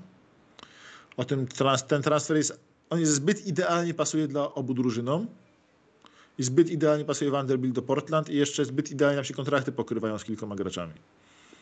Więc stawiam, że Vanderbilt za e, Nasira Little i dwie drugie rundy, albo Nasira Little i jakąś pierwszą rundę, może mocno nastrzeżoną i tak dalej, to jest bardzo realny deal, który się może wydarzyć. E, To jest drugi, druga rzecz. Na pewno Lakers zrobią co najmniej ma, jakiś ruch, co najmniej mały, a podejrz- ale podejrzewam, że tu może jeden, cały czas pójdzie jakaś atomóweczka. Chociażbym bardziej typował, że Beverly i lub Lonnie Walker odejdą z Lakers za jakiegoś tam razem z pikami drugorundowymi. To jest myślę minimum tego, co się wydarzy w Lakers. Nie, ja, ja mam, ja widzę, ja mi się to śniło, Maciek. Co ci się śniło? Że Russell Westbrook niestety przychodzi do Chicago, Lakersi biorą z powrotem sobie Lonzo Bola, dokładają jeszcze jakiegoś Greena, żeby zachęcić drugą stronę. Słuchaj, fajny gracz, nie za drogi, dużo robi, dajesz go do pierwszej piątki w small ball, jest zadowolony, dajesz go po bułki, też jest zadowolony, że jest w ogóle w NBA, bo rok temu grał z niedźwiedziami w Bułgarii w kosza, więc on wszystko bierze. A Chicago dostanie sobie Westbrooka. Patrick Beverly jest z Chicago? Ale w sensie, że Westbrook za, z Beverleyem za Lonzo Bola? Nie wiem, podliczmy to. Zach Lavin, Lonzo Ball i okej, ten okej, Javonte Green. Za Klawin, za Klawin przy tym. Za. Klawin, tak, oczywiście, no a Bo Nie powiedziałeś za Kalawina, więc Przepraszam. y, się bardzo nie wiem, zdziwiłem, że Lakersi jakieś Westbrooka piki, za, ja, za nie no. Lonzo Bola. nie, nie, nie, nie. Je- Jeszcze jestem trzeźwy, piątek, wiesz, ale bez przesady. Natomiast y, no wydaje mi się, że za tym Ruim Hachimurą musi pójść coś dalej. Rozmawialiśmy o tym w zeszłym tygodniu i wydaje mi się, że i Chicago są chętni, mogą nawet sobie gadać z Toronto z kimś, ale Chicago mają do oddania Zaka Lawina i Patricka Williamsa w tym okienku, tak mi się wydaje. To był, miałem sen jak Martin Luther King, po prostu. Śniło mi się. Tak, ja myślę, chociaż Chicago jest w tym takim głupim rozkroku, gdyby oni grali ostatnio gorzej, to by spokojnie te wymiany zrobili, a teraz cały czas I oni nie zrobią żadnej zęba- wymiany. Nie zrobią żadnej wymiany, zobaczysz. tak, Będzie jest lipa takie ryzyko, że oni nie zrobią żadnej wymiany i będą dalej w dupie. No, Albo nawet gorzej niż w dupie, będą kompletnie nigdzie. Będą... No. W, każ... pinali się do... w każdym razie wydaje mi się, że Toronto zrobi ruch, ponieważ mam wrażenie, że te trzy pierwsze rundy, o których się spekuluje teraz przy OG Anunobim, jeśli ktoś wyłoży na stół, to Masai Ujiri na taczkach go zawiezie. Osobiście, osobiście będzie biegł z taczkami, żeby go zostawić i wymienić za te trzy pierwsze rundy, byle nie dostać No do ręki. Przecież oni, OJ Anunobi był w transferze za pik, którym okazał się Sochan. On był wszędzie, w każdym transferze. Już był we wszystkich transferach. im handlują ostatnio, zaczął świetnie sezon, potem się znowu kontuzjował i mam wrażenie, że ja mam wrażenie takie, że eskalacja podniety Ojim Anunobim wyszła powyżej poziomu, jaki on, jest, jaki on daje jako gracz, ponieważ on jest fenomenalnym obrońcą 1 na 1, ale za 3 aż tak dobrze nie rzuca i nie, nie ma jakiejś jednej mocnej umiejętności w ataku. I jeśli od, dostaniesz trzy pierwsze rundy za świetnego obrońcę, nawet najlepszego widzę, co pokazało Utah Jazz, to robisz ten deal, robisz ten ruch, a potem myślisz, co dalej. I wydaje mi się, że Toronto odda OJ'ego, yy, ponieważ mam wrażenie, Toronto sobie zaczęło zdawać sprawę z tego, może mogą być zmęczeni już tym, że on co sezon gra 45 spotkań i nie jest w stanie po prostu ustać na boisku więcej, bo zawsze, zawsze jakąś kontuzję złapie i te kontuzje takie przewlekłe, długie, jakby był zbyt dynamiczny jak na swoją masę. No jest za, za, zadynamiczniony, można powiedzieć. I jeszcze jakiś jeden ruch, co by powiedzieć, co można się, co się wydarzy. Myślę, że e, myślę, że Spurs oddadzą Pertla pewnie i Richardsona. I, i Richardsona. Zapomniałem o tym, cholera. No, to jest logiczne, tak. I, I Miami Heat moim zdaniem na pewno będzie starało się, ale nikt nie weźmie tego wielkiego zatka, bo też patrzy na ten sezon, ale może ktoś się skusi, może nawet takie Chicago. Kyle Lowry jest do oddania moim I zdaniem. mają, I mają piki, które mogą dołączyć. Ale te piki są jakoś tam pozastrzegane, więc trzeba tam będzie chyba ponegocjować z ich posiadaczami obecnymi, żeby można było łatwo nimi handlować. Ale to akurat jest żaden problem, żeby kluby. Oczywiście za zdjęcie protekcji też chcą jakiś, jakąś nagródkę dla siebie, bo co to. Chcesz mi zrobić dobrze, ale ty będziesz na tym lepiej. Nie, nie, nie, to dawaj mi jeszcze jakąś drugą rundę koniecznie. Ale wydaje mi się, że hit będą bardzo agresywnie handlowali, bo tam ewidentnie brakuje gracza. I niekoniecznie, i może być to być Kyle Lowry, ale może być to po prostu coś w stylu dokładamy pierwszą run- rundę do Duncana Robinsona jego kontraktu i chcemy pozyskać za to jakiś taki gościa, który będzie mógł chociaż u nas grać w rotacji. Dobrze, Maciek, musimy się zdynamicznić. Kącik bukmacherski szybki, PZ Bukowy. Sprawa dołączania nowych klientów, o której mówił Stanisław, która jest w opisie, że tam się logujecie na nasze hasełko i tam jest y, rozwiązywana. Chyba już dzisiaj doszło do rozwiązania, ale nie miałem czasu sprawdzić maila, ale tam był jakiś błąd informatyczny, po prostu ktoś czegoś nie przepiął. Druga sprawa związana z tym kącikiem, że Maciek będziemy mogli chyba sobie stworzyć taki koszyk zakładowy na mecz gwiazd i może on być oferowany w PZ Booku. Jestem w trakcie negocjacji. Okej. Że będziemy mieli taką zakładkę, może podcast specjalny i ludzie będą mogły grać na nasze sugestie. Potem nas zabiją i nie wiem, porwą może jacyś ludzie, ale przez jakiś czas możemy, wiesz, być zadowoleni z tego, więc to możliwe, że się stanie. Dobrze, ja mam jeden typ, Detroit Cha- Charlotte. O mój Boże. Charlotte 1,95. Detroit nie chce wygrywać, często im się to nie udaje, czasami się udaje. Myślę, że teraz po burdzie w prezesurze tam na pewno ktoś kogoś opieprzył za to, że wygrywają za dużo. Muszą to przegrać. Wydaje mi się, że Charlotte wygrywa ten mecz, Maciek. 1,95. To jest mój typ. Charlotte wygrywa ten mecz. Tak. E, Brzydko, brutalnie to jest, wiem, kopać leżącego, no ale niestety wygrywa ten mecz. Terry Rozier robi różne rzeczy, wiesz, to jest typowe Charlotte będzie to. To ja wolę zakład, który praktycznie nie zmienia w ogóle żadnej wartości przy tym, że Charlotte plus 1 za 1,90. Bo, bo to powoduje, że jak będzie remis, to też wygrywasz. Ja rozumiem, wiem, no, ale to takie, wiesz, bojaźń w oczach. No to jest, wiesz, jakby była dogrywka, to i tak wygrywasz, a takie 5, 5 setnych y, różnicy przy wypłacie to ci nic- kompletnie nic nie zmienia, a po prostu jest dużo bezpieczniejszy zakład. Więc Charlotte plus Mm. 1 dał. Ciekawy zakład, ale nie wiem, co się dzieje z Atlantą. W sensie, czy tam coś komuś się w nocy porobiło zdrowotnego, ale tu jest ciekawy zakład. Utah Jazz i Atlanta Hawks. Ojej.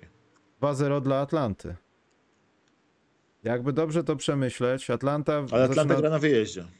A, dobra, to nie, to nie. to nie jest propozycja, nie, bo zapominam, że PZ Nie ruszam, daje... nie ruszam Utah grającego u siebie, bo Utah te mecze u siebie przegrywa z najgorszymi Ja- kampusami, a z każdym może wygrać. Ja myślę po amerykańsku, oni mają tu na odwrót i stąd pomyłki w gospodarzach. To nie, masz rację, to ja to dziękuję bardzo za ten zakład.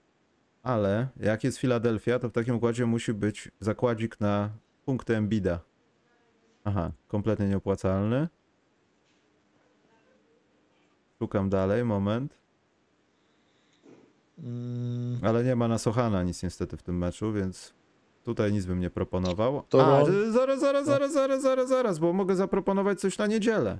Jest bardzo ciekawy mecz Oklahoma-Houston. Nie wiem, czy są propozycje spreadu. Nie ma spreadu punktowego. Szkoda. Ale tam można stawiać jak najwięcej. 240 over. Ja bym był, y, polecał ten mecz, żeby się przyjrzeć y, z datą nie, mi, się, mi się nie podoba. Patrzę, ja szukam jakiegoś zakładu, który by mi się podobał. Y, Mi się podoba bardzo mm, Portland na wyjeździe w Waszyngtonie. Portland plus 3. 1,95. Hmm. Jest takich geekowskich Jason Tatum, trzy trójki celne, czyli mate, poniżej 2,5, 2,30. Czyli ja, bym, ja, ja mam z moich zakładów na trzy zakłady mam tak. Mam Charlotte będzie plus 1 z Detroit, mam Portland y, plus 3 y, za 1,95 y, w Waszyngtonie i powiedzmy Ja będę musiał od następnego kącika po prostu na ekranie robić tak, tak, taki jak gdyby kupon, żeby to było widać też. Muszę to jakoś rozpracować, no. To następną razą już będzie. Że będziemy widzieli wartość zakładu, wiesz, po wygranej, co się dzieje, nie? tak i ja bym i czekaj niech daj mi się przyjrzeć y, a i Celtics Phoenix bym dał, że będzie powyżej 230 punktów. Mm, Po ile to jest? O, nie powyżej, powyżej 220 punktów. 220,5. Po 1,9. O, dobrze. A ja bym tutaj celował w trójki tego. Ee, Tatuma, ponieważ wydaje mi się trochę, że ten mecz będzie przewieziony do pierwszej połowy i tam nie będzie okazji na to, żeby po prostu trafiać więcej. Będzie taki trochę też mecz na odpoczynek, myślę. Dla Bostonu. Jeśli to jest, jeśli jest w gazie i, i jeśli się Phoenix nic nie zmieni. Bo to nie wiadomo, co z Bookerem. Może ozdrowiał i nikomu nie powiedział i wróci w tym meczu? To na pewno się nie stanie. Trzy pytanka, Maciek. Go for it. Jay Jackson, zaczynam od Dumkina. Zadał pytanie. Jay Jackson, będzie coś z gracza? Ma szansę na top 10 pik? Y, G. Jackson. y, GG. Gadu, gadu Jackson. Ta, w sensie on jest. y, On jest zaszalony moim zdaniem. On ma szansę być na. On, on jest tej takiej 15 graczy, między którymi nie ma różnic za bardzo, jeśli chodzi o jakość. On miał takie, on faluje w tych mock draftach między trzecim pikiem momentami, nawet już go widziałem na trójce, i, a pikiem koło dwudziestki, tak? On faluje bardzo. On jest młodziutki, będzie jednym z najmłodszych graczy e, w tym drafcie. On jest chyba z on jest jakoś listopad albo grudzień urodzony, więc on jest, jest jednym z najmłodszych, albo będzie, albo będzie wręcz najmłodszym graczem w drafcie. Mhm. E, jest, e, wyso, jest wys, wys, wysokim, wysokim e, rzucającym zawodnikiem, tylko jest kurczę surowy jak Tatar i mimo, że jest silnym skrzydłowym, teorii. Odpala to, się, tak zauważyłem, rzuca, że on jest taki agresywnie odpalający się, to, nie? To, tak. to, rzuca na bardzo niskim procencie i rzuca na niskim procencie i za 3 i za 2. I to jest problem, że y, rzuca na niskim procencie za 3, za 2 i niestety też rzuca słabo osobiste. Ten jego rzut, a rzuca dużo, więc to jest rzut bardzo...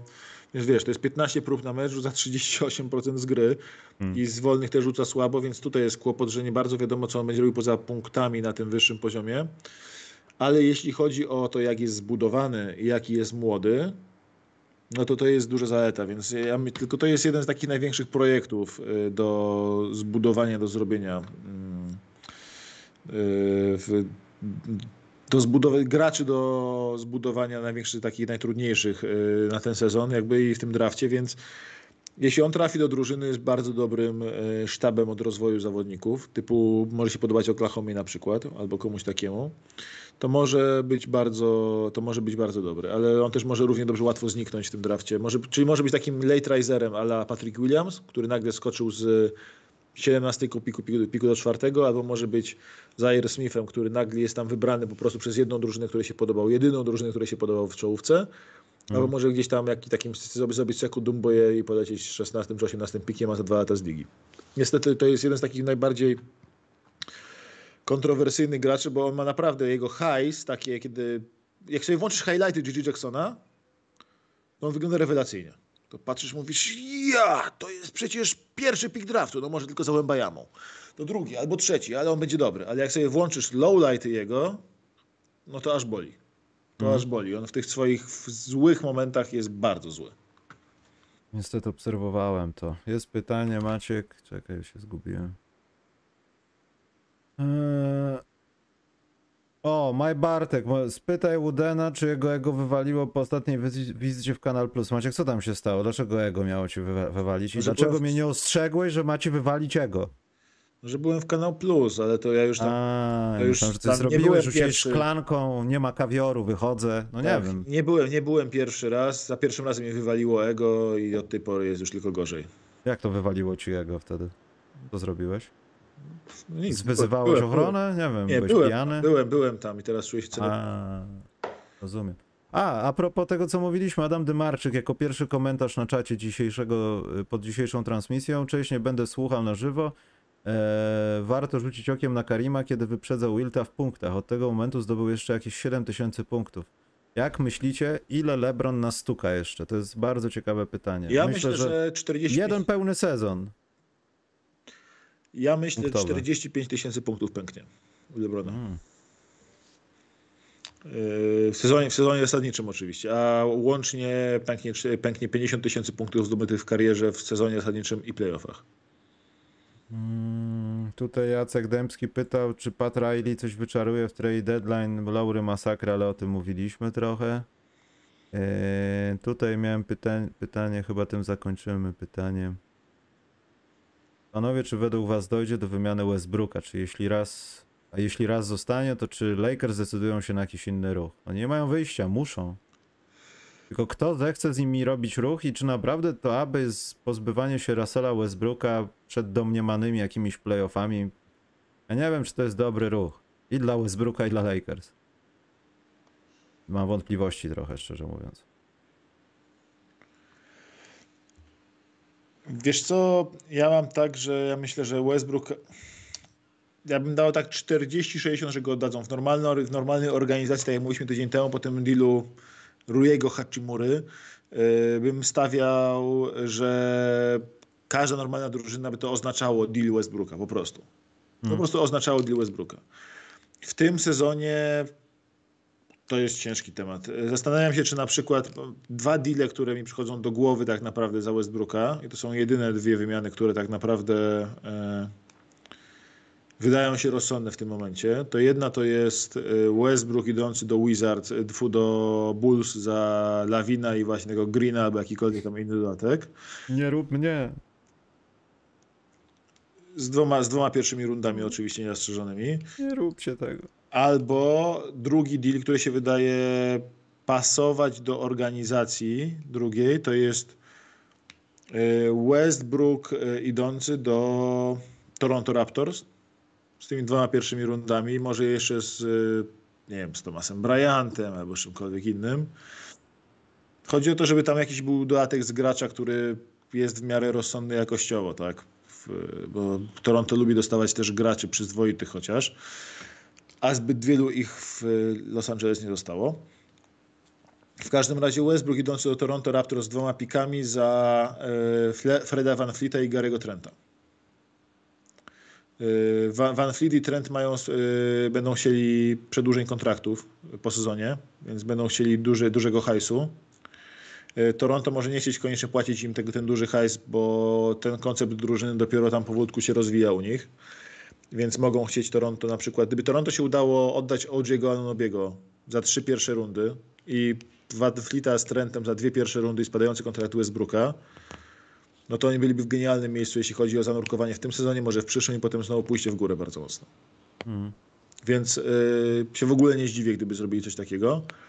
I ten deal chyba, jeśli cokolwiek ma zmienić dla Lakers szans, szansę ich na mistrzostwo, ma, ma dać im taki outside shot na mistrzostwo, to jest właśnie coś takiego. Typu dostajesz nagle, nagle masz piątkę, której masz e, Fred Van Fleet, e, Gary Trent, Rui Hachimura, LeBron James, Anthony Davis. To jest duża piątka, mocna piątka, bardzo dobra piątka i masz wtedy od razu na ławce jeszcze tego Denisa Schroedera, Masz i pewnie jak bierzesz kogoś z buyoutu jeszcze. I to Tomasa, masz Denisa Schroedera, Tomasa Bryanta, jesteś o jednego gracza, dosłownie jednego gracza, który by się pokazał w rotacji, czy to będzie Lonnie Walker, czy to będzie ktoś pozyskany, czy to będzie ktoś pozyskany za Beverleya jeszcze, czy to będzie sam Beverley, to nagle masz y, ośmiu graczy, którzy się nadają na playoffy.